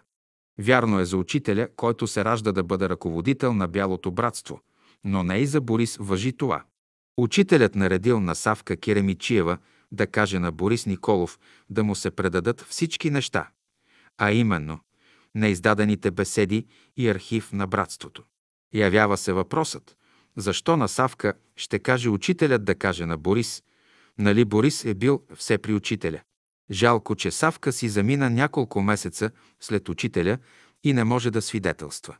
Всички неща Борис ги е взел, както той твърди, и си въобразил, че това е знак на учителя Борис да стане ръководител. Възниква нов въпрос. Във всички неща, които Борис е взел, влизат и многото милиони и злато. Борис е държал тези пари, без да дава отчет на никого в продължение на 12 години след заминаването на учителя. Това говори, че той ги е обсебил. Казано по-просто, откраднал. И за това, когато дойдоха държавните ревизори, едва можа да се опита да каже къде са изразходвани. Изразходвани хиляди, а знаем, че са били милиони. Когато го съдиха, се разбра, че неговите деяния са били престъпни. Как ги наричат такива хора? Вие кажете. Според Борис, Лулчев нямал нищо общо с братството и учителя. Това е вече безсрамно. Доказано е в дневниците на Лулчев и в съда, когато го съдеха, че учителят е пращал при царя Лулчев с поръчение какво да му каже на царя. И след това Лулчев се е връщал при учителя да му докладва за разговора си с царя. Може ли нормален човек не само да каже, но и да го пише, че Лулчев няма нищо общо с учителя? Криминалният престъпник Борис Николов в том първи на изгревът още от 1944 година продължава да трови добрите и наивни брати из цяла България, които като не знаят какво е станало и какво става на изгрева в София, продължават да четат и да съжаляват бившия затворник и да го наричат добрия брат Борис. Да ви цитирам ли изказването на академика, историк-професор, доктор Николай Генчев, след като е изследвал ролята на Любомир Лулчев при учителя. Ето Лулчев започва редовните си срещи с царя през 1938 година, когато Дънов му поръчва да бъде негов говорител в двора, мисия, която той приема като поле за служене, макар и както пише на учителя, че политиката му е отвратителна и гнусна. Любопитно е, че Дънов не е проявявал интерес към директни контакти с царя, поради това учителят изпраща в двореца офицера Лулчев, за да повлияе на царя и така нататък, Край на изказването на професор Николай Генчев. Опитвам се да оневиня посмъртно Борис Николов единствено с това, че когато е писал спомените си, е бил вече неадекватен или казано на по-прост народен език, не с всичкия си, 12 съдът на Кесеря. Ако заради Лулчев комунистите гонеха братството, то това трябваше да стане веднага след осъждането на Лулчев на смърт и след заминаването на учителя – и то веднага след 1 февруари 1945 г. Това не стана. Нека да си припомним. До 1956 г. ние спокойно разполагахме с братския салон на изгрева за пеене, молитви и четене на беседи от учителя. Никой от представителите на новата власт не ни смущаваше и не ни гонеше заради Лулчев. Гоненията започнаха, когато дойдоха на изгрева държавните финансови ревизори в 1957-1958 година и след арестуването на председателя на Братския съвет и касиера, а именно Борис Николов и Жечо Панайотов за финансови злоупотреби, особено от председателя за криене на златото заедно с това на учителя – и което беше намерено скрито между скалите на Витоша там, където редовно изгревяни излизахме почти всяка неделя на почивка. Завито, зациментирано като обикновен камък, направен от Борис Николов, нали по професия беше мозайкаджия. Тогава Борис Николов и Жечо Панайотов бяха осъдени. 12 години Борис и 8 години Жечо затвор, но бяха само 4 години в затвора и бяха пуснати на свобода. Те не видяха, докато бяха в затвора, какво стана на изгрева. Иззети бяха от изгрева и натоварени на 29 камиона. По сведения на очевидци, беседи и книги, и бяха изпратени за претопяване, унищожаване. Сложиха и катинар на вратата на салона и властите почнаха да го използват за разни техни неща. Салонът беше омърсен. Кой беше виновен за това? Когато брат Никола Антов, като член на управителния съвет на братството и като член на финансовия съвет, поиска да се направи ревизия за изминалите 12 години, да се види къде и как са изразходвани братските средства, защото до тогава Борис Николов се е разпореждал без да се допитва до братския съвет и тогава Никола Антов най-вулгарно и насилствено беше изгонен от събранието в малкия салон от братята, запомнете. Едно. Стефан Николов Дойнов. Две. Николай Николов Дойнов и двамата родни братя на Борис Николов. Три. Гради Колев Минчев. Не можахме ние вътрешно да си оправим финансиите, затова трябваше отвън да дойдат финансисти. И те дойдоха, направиха ревизия, откриха много, много наредности и злоупотреби. При процеса срещу Борис и Жечо бях в залата като зрител. Говореше най-напред Борис. Даваше своите обяснения и седна на подсъдимата скамейка. След това беше разпитан Жечо. Той говореше по-откровено и изглежда, че прокурора му повярва повече. В един миг прокурора се изправи над бюрото си и отправи следните думи към Борис Николов. Борисе, аз съм чел книгите на вашия учител, в които той ви учеше да не лъжете. Защо излага бе Борисе? Борис беше невъзмутим. Аз в залата се засрамих заради него. До тогава мислех, че той, като един от първите ученици в школата на учителя, не може да лъже. Много жалко. След присъдите и ревизиите изгревът беше разбит. Дойдоха булдозери след известно време, разрушиха салоните и стаята на учителя, която до тогава беше светиня за нас, и на мястото на салона построиха новата съветска легация. Точно над салона, през времето, докато учителят беше между нас на земята, имаше ли случай да бъдат гонени от салона хора. Нарушен беше принципа на ненасилието, внедрено в продължение на много десетки години. Отново видяхме какво е хармония и дисхармония. 13. Какво означава послушанието към учителя? Когато Лулчев беше изправен да отговаря за своите деяния пред тъй наречения Народен съд, той смело отговаряше, дори задължаваше прокурора да прочита пасажи от дневника му, тъй като прокурора четеше една малка част, като само отежняваше положението на подсъдимия. Ето, например, за групата на известния комунистически терорист Бутушев, които искаха да вдигат с взрив влакове – български влакове с невинни граждани и бяха осъдени на смърт. Прокурора чете в дневника на Лулчев, че Лулчев казва «Добре, че са осъдени на смърт». Лулчев дига малък скандал, като вика отдолу «Четете по-нататък». Четете по-нататък. Прокурора не отстъпва. И тогава един от старшите съдии допълва, но да не се изпълнят. А в решителен момент, когато съдът иска да хвърли обвинение и към учителя, Лулчев, за да защити учителя и отбие нападките, смело с твърд глас и силно извиква. Ако аз бях слушал моят учител, аз нямаше да бъда днес тук пред вас. Да, всичко това го чух. Аз бях в съдебната зала. И за жалост тези наши братя, а именно Николай Дойнов, доктор Методи Константинов и Борис Николов, една могъща тройка на изгрева, използват тези думи на Лулчев – след няколко десетки години след неговата смърт и съчиняват думи на учителя, които бил казал още преди 9 септември 1944 година. 14 за кармата на Лулчев. Доктор Методи Константинов пише в четвърти том на изгревът, че Лулчев питал учителя за кармата си и учителят му казал «Искал ли да ликвидираш с кармата си?» Тук доктор Методи греши. Точно е обратното. Това е станало в затвора през време на процеса срещу Лулчев. Една сутрин в затвора Лулчев става внезапно, изправя се като войник и почва да говори. Да, учителю, искам. След което Лулчев пак си сяда. Около него затворниците с очудване го питат с кого разговаря. Лулчев им казал, че учителят му се явил и го питал, иска ли да ликвидира с кармата си, на което той се съгласил. Случая го знае от Светозар Няголов, с когото е споделил един от затворниците, който е присъствал и в последствие е бил освободен. През време на процеса срещу Лулчев се добрахме чрез познати до един от старшите съдии, който участваше в същия процес. Той каза, не виждаме особено голяма вина в Лулчев и смятаме към 10 години да му дадем присъда за това, че все пак е контактувал с предишните управници и двореца.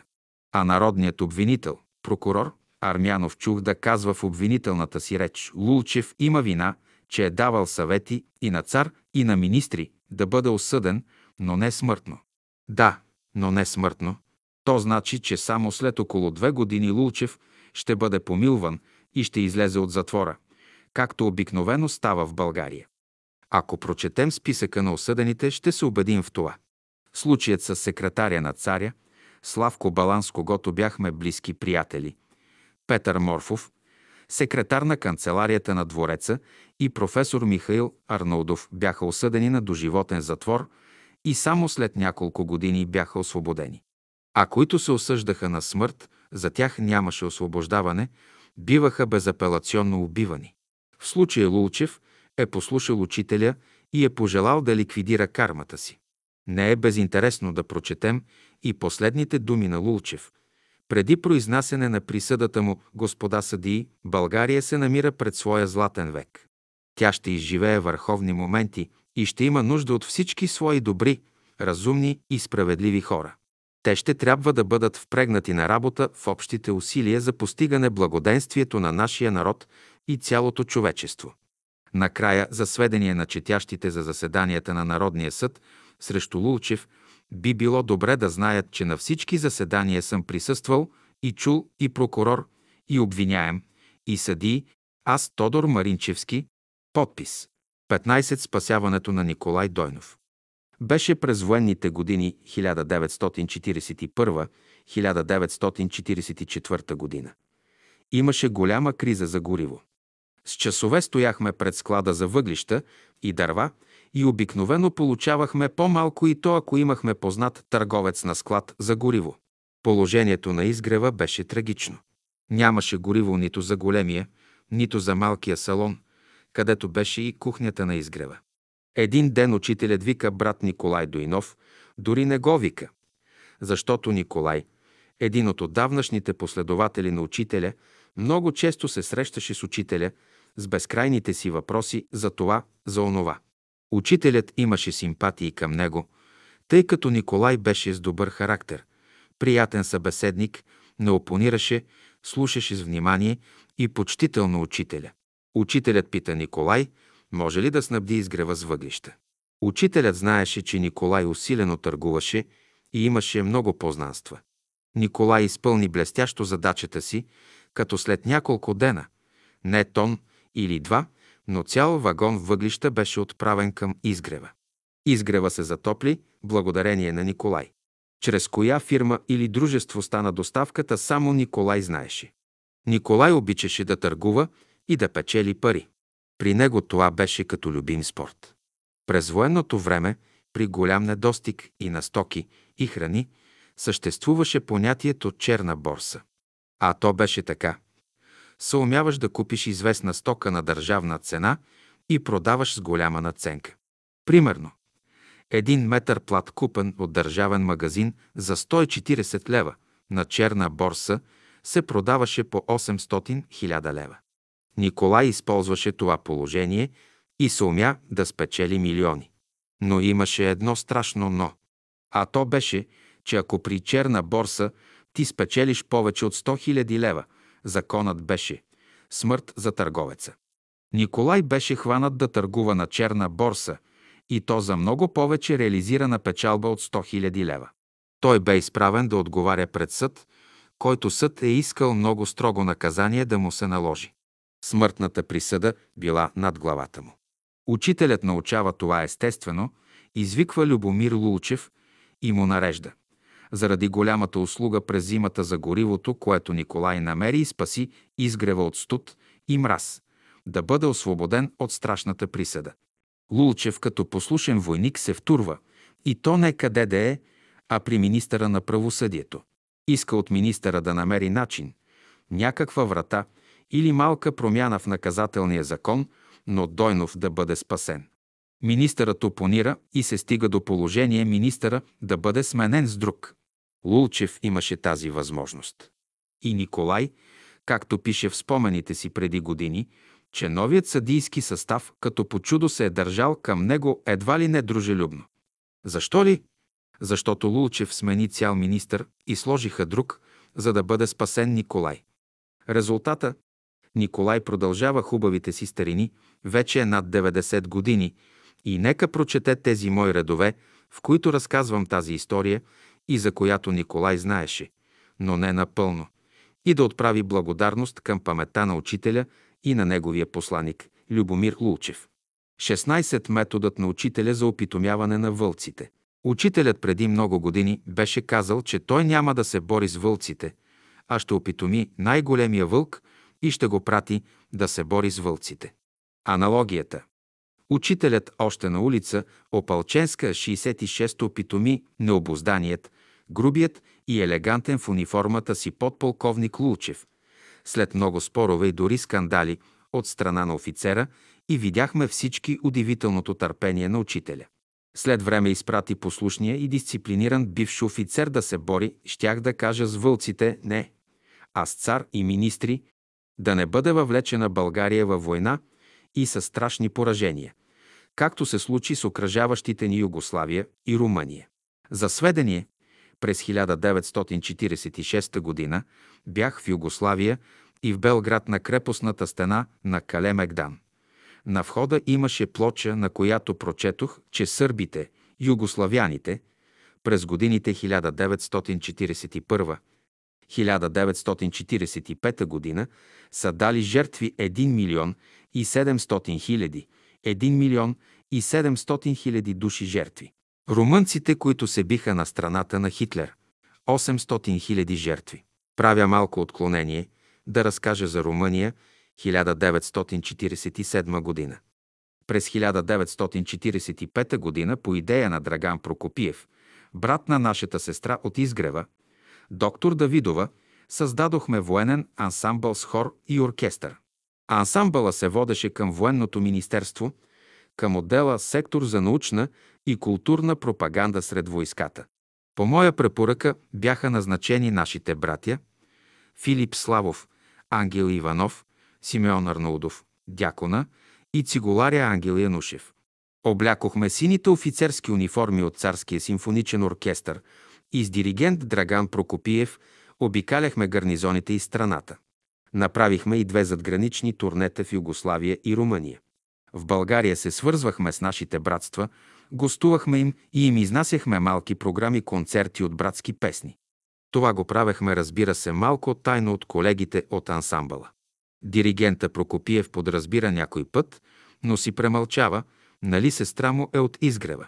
През 1947 година бяхме за един месец на обиколка в Румъния. И какво видяхме, войната преди две години свършила, а населението гладува.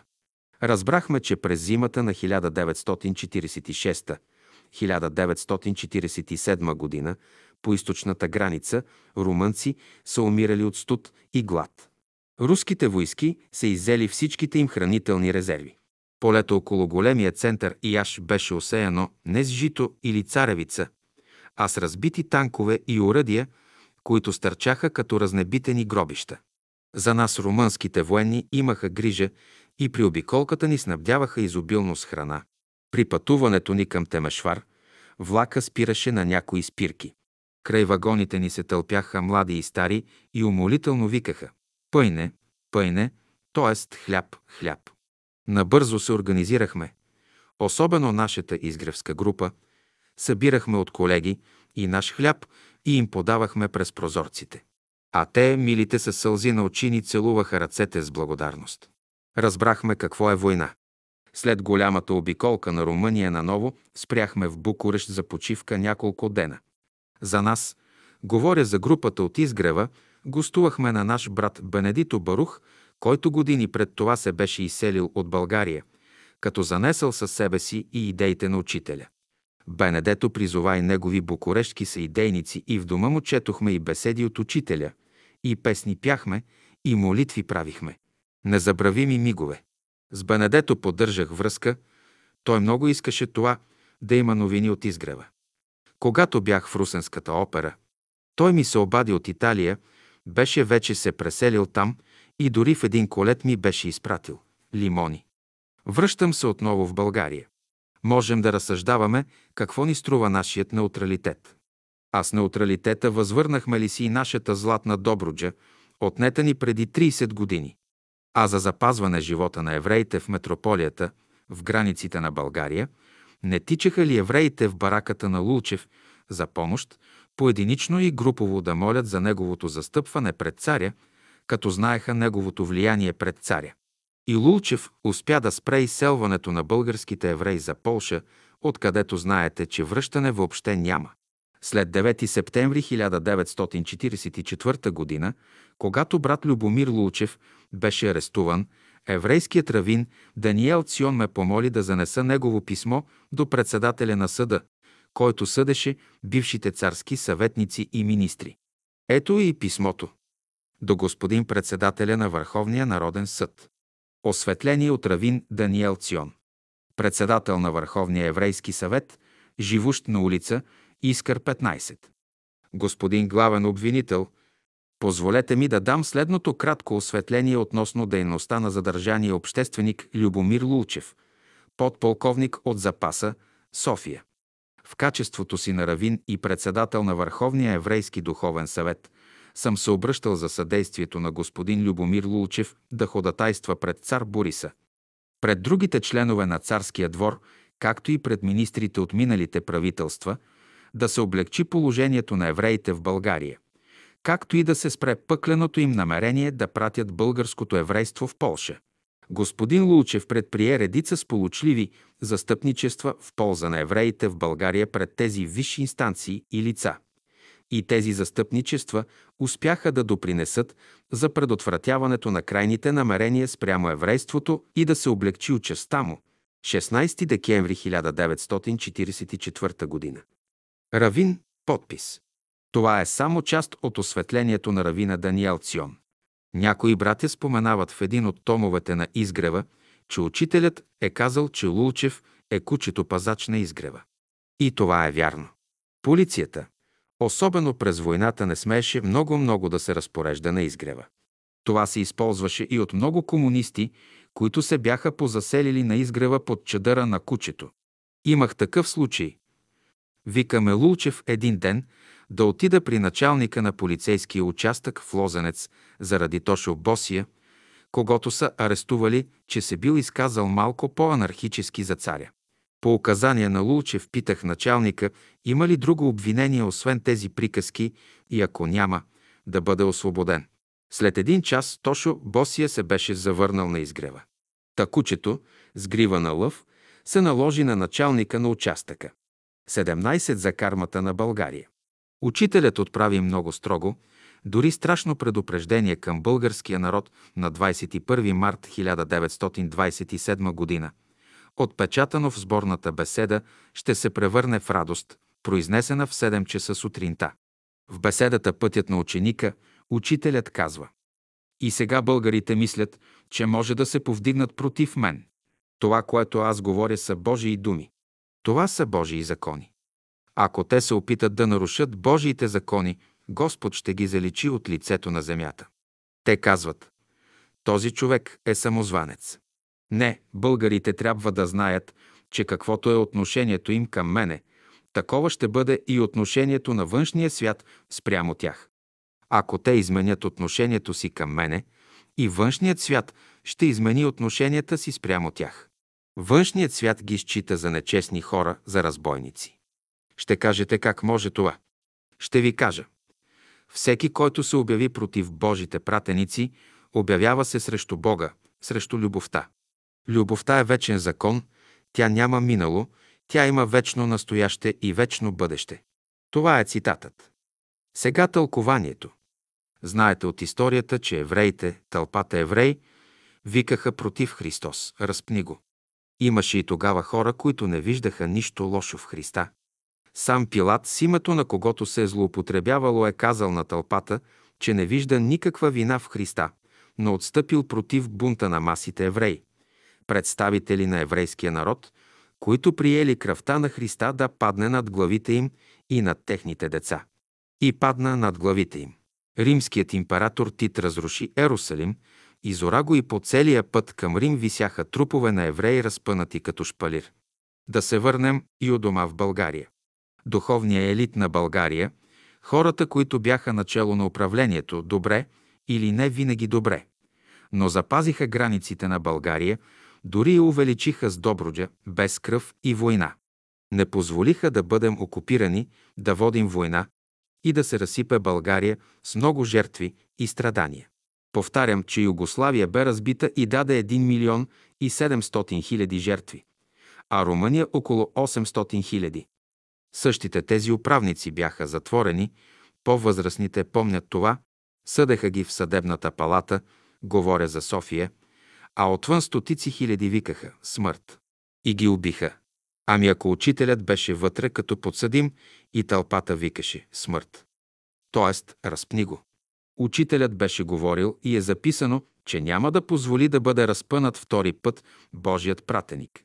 В последните минути преди заминаването си учителят кротко е казал, че е свършил една малка работа за Бога и си заминал, за да спаси българския народ от голямата карма, която щеше да си навлече заради него, понеже комунистите искаха да го арестуват и да го съдят. Били сме на границата. Комунистите разбраха, че учителят чрез Лулчев е движил българската политика и когато дойдоха на изгрева, видяха изложено тялото на учителя и си отидоха. Бяха закъснели, учителят ги изпревари и не им позволи да го разпънат втори път. Декларация. Настоящият ръкописен материал, подготвен от мен, Тодор Маринчевски по молба на доктор Вергилий Кръстев, разрешавам да бъде публикуван в книгата Изгревът, 8 том. 3 март 1998 година. Подпис. Тодор Маринчевски. 18 без Любомир Лулчев не може. Бележки на редактора. Едно първият опит за записване спомените на Тодор Маринчевски бе направен през 1986 година на магнетофонна лента. Той ми предостави и един писмен текст. От записа и текста бе подреден от мен неговият материал, като бе прехвърлен на машинописен текст на 6 страници. Същият му бе предаден, за да го прегледа, но тогава той го задържа при себе си. Аз изчаквах. Две след като бяха минали 12 години и излезнаха 7 тома от изгревът бе дошло време и за неговият материал. При срещата ни той ме опрекна за някои неща, описани в изгрева, които според него не били верни. Аз го помолих да ги опише така, както той ги знае. Те бяха написани собственоръчно от него, а Марийка Марашлиева ги прехвърли на машинописен текст. Три накрая аз ги прочетох и реших да дам някои пояснения за някои събития и лица споменати от Тодор Маринчевски. Неговият разказ е верен и той е такъв какъвто го е видял като очевидец. Но е имало и други, които също са наблюдавали същите събития. Но от техния зрителен ъгъл и от тяхното място, чрез техните очи и съзнание. И те са описани в изгревът. И когато всичко се събере в едно, ще се види, че няма противоречие. В момента различията са в това, че всеки очевидец го отразява от своето си място, от своето си време и чрез своите си очи и съзнание. Четири в главата номер 10 за Любомир Лулчев накрая се цитират три различни изказвания на Лулчев по един и същи повод и причина, при което се вижда, че има явно противоречие. В изказванията няма противоречие, защото всеки го е предал така, както го е чул, запомнил и видял и както е съхранено в неговото съзнание. А това се записва от мен чак след 30 години от тези събития и изказвания от учителя. Знаете ли какво означава едно съзнание да запамети едно и също събитие? И те са запаметени. Освен това, този случай е стенографиран, но стенографите при дешифриране на беседата на учителя си позволяват да променят текста, за да не бъдат предадени остротата в думите на учителя. Дори не са включили името на Лулчев, че това се отнася за него. В бъдеще, ако се намери оригиналната стенограма, тя ще бъде публикувана. Има и нещо друго, което не се знае. А това е, че учителят нееднократно се е изказвал в частни разговори за своеволието на Лулчев, че не е изпълнил това, което му е било казано. Аз това съм го чувал най-малко от 10 човека. Защото са казани в различно време и по различен начин. И тук в изнесените три цитата в различните томове на изгревът няма никакво противоречие. 5 в глава номер 11 за Борис Николов изнесените факти от Тодор Маринчевски са разгледани от неговия зрителен ъгъл и те са верни за него. Но мога да кажа, че упреците му към Борис Николов също са верни. А мога да кажа и най-главното, че мозайкаджията Борис провали цялото братство, че дори и всички свои съвременници, без изключение. Днес аз ги спасявам от историческа забрава чрез изгревът. Майстор Борис е едно, а Борис Николов съвсем друго. И това бе цялата трагедия на всички, че не можаха да различат тези две лица, обитаващи и редуващи се като квартиранти в едно и също тяло. Но аз ги различавах и съответно постъпвах към всеки един от тях строго индивидуално. Бях жив свидетел, защото работих и с Борис Николов, и с Мария Тодорова цели 10 години. Свърших им работата и ги оставих за поколенията като исторически личности. По време на моята работа с тях, те бяха психически адекватни, напълно нормални, запазили умът си и бяха в оная творческа възраст, в която се разказват спомени.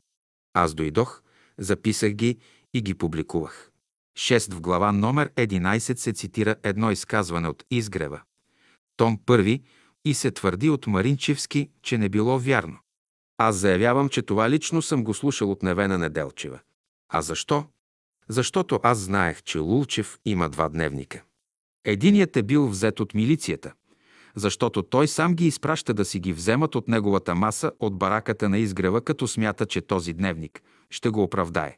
А фактически го съдиха за този дневник и го осъдиха на смърт. Вторият дневник е бил по-различен и е имал други разговори с учителя и е бил скрит в неговата барака между външната и вътрешна стена на една от стените на бараката.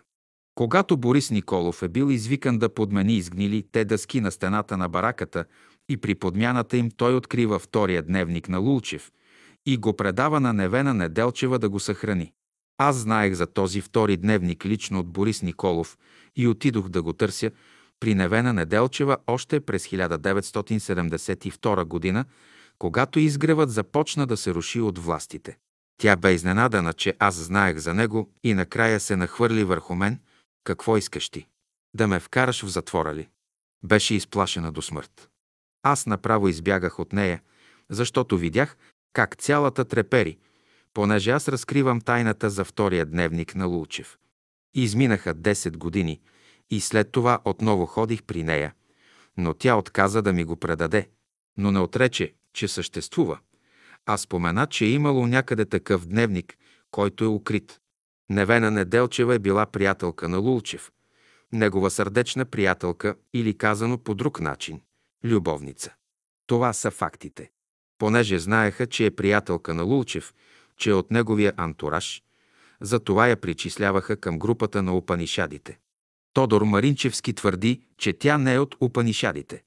Възможно това да е така но е била негова сърдечна приятелка. Това е неоспорим факт. С доказателства явни. Седем, най-малко 10 човека от изгрева са ми разказвали, че са чули лично от учителя при различни случаи, че Лулчев е представител на черната ложа. И тези хора имат свои имена, и те са описани в изгревът. Осем историята с златото е описан в изгревът. Трети том. Аз твърдя, че това е вярно защото аз съм изучавал тази история и то по документи, а не само по разказите на очевиците.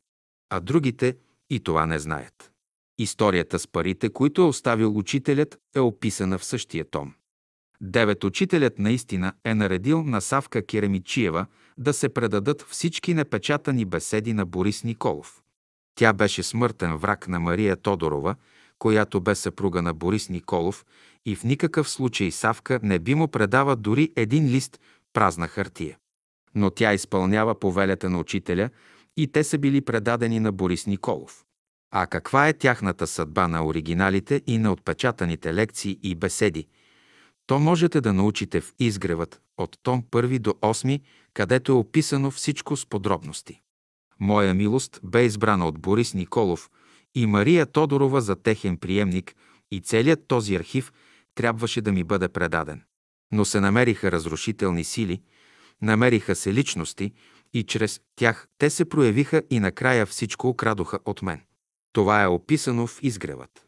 Онова, което ми бе предадено лично от Борис Николов, бе съхранено от мен и по-настоящем по моя програма и план се отпечатва по оригинал. Но това се движи от мен, а не от някой друг. До този момент сме отпечатали 6 годишнини утринни слова и още толкова в момента се отпечатва от онова, което разполагаме за печат. Десет смятам, че спомените на Маринчевски са верни и те са част от изгревът. Те трябва да се предадат така, както той ги е написал. И това бе спазено. В бъдеще ще бъде спазена същата линия на поведение и ще се предадат така събитията, както всеки ги е отразил в съзнанието си. И накрая, когато се заключи целият кръг от спомени за школата, ще се види, че няма противоречие, защото в школата на учителя присъства и черната, и бялата ложа. А космическата ложа е представена от Словото на учителя. А Бог се реализира чрез Словото на Всемировия учител Баин Садун. 11. Окончателно е затвърдено в мен убеждението, че двата дневника на Любомир Лулчев трябва да бъдат публикувани и то в изгревът. И за това този, който ги съхранява, заедно с неговият материал и снимки, нека да бъде така добър да ми ги предаде, за да се публикуват. По този начин ще се запазят. Това е историята на школата на учителя Дънов. В нея присъстват и двете ложи. И накрая има един окултен закон, изнесен от учителя, а той е следният. Без един не може. Аз казвам така. Без Любомир Лулчев също не може. Затова, докато е време, предайте ми дневниците на Лулчев, за да ги отпечатим дословно. Да не се загубят и затрият. Донесете ми неговите снимки и писмата му, вестниците, в които е участвал и издаденото негово творчество, за да ги съхраним. Щом ги пазите, значи държите за него. Виждал съм снимки как Любомир играе паневритмия на изгрева. Значи е бил на поляната на изгрева и напълно естествено е да влезе в поредицата изгревът. Там му е мястото. На друго място няма къде да влезе. Едно разрешение на учителя за този проблем в лекцията Значение на изслушването, общо култен клас, 15 януари 1925 година. Като ученици в този окултен клас, вие трябва постоянно да работите. Като се индивидуализирате, трябва да знаете, че имате общи отношения към всички ученици от невидимия свят. Онези, които работят заради вас, очакват и вие да работите заради тях. Вие сте корените, те са клоните. Между вашия и техния живот има съотношение. Не мислете, че вие можете да бъдете абсолютно самостоятелни. Ето го разрешението от учителя. Предайте ми архива му. Докато е време. Докато сме живи и има свободен печат. 12 тези бележки бяха написани, понеже аз нося отговорността за поредицата Изгревът. Аз не съм я създал, а тя е създадена и родена от спомените на онези, които са били последователи на учителя Дънов. Днес физическият изгрев вече го няма. Историята за него може да бъде съхранена чрез онова, което е останало като документи, снимки и филми. Духовният изгрев днес е запазен чрез спомените на учениците на школата, които са отпечатани в изгревът. Божественият изгрев е сътворен от словото на учителя Бейн Садуно. Ето защо в момента моя милост е задвижила издаването на неотпечатаното слово на учителя Дънов и то само по неговия оригинал. За следващите поколения оставаме историческият изгрев. Оставяме и духовният изгрев от спомените на учениците. Неръкотворен остава божественият изгрев, който е в словото на всемировият учител Бейнса Дуно. Амин. Вергилий Кръстев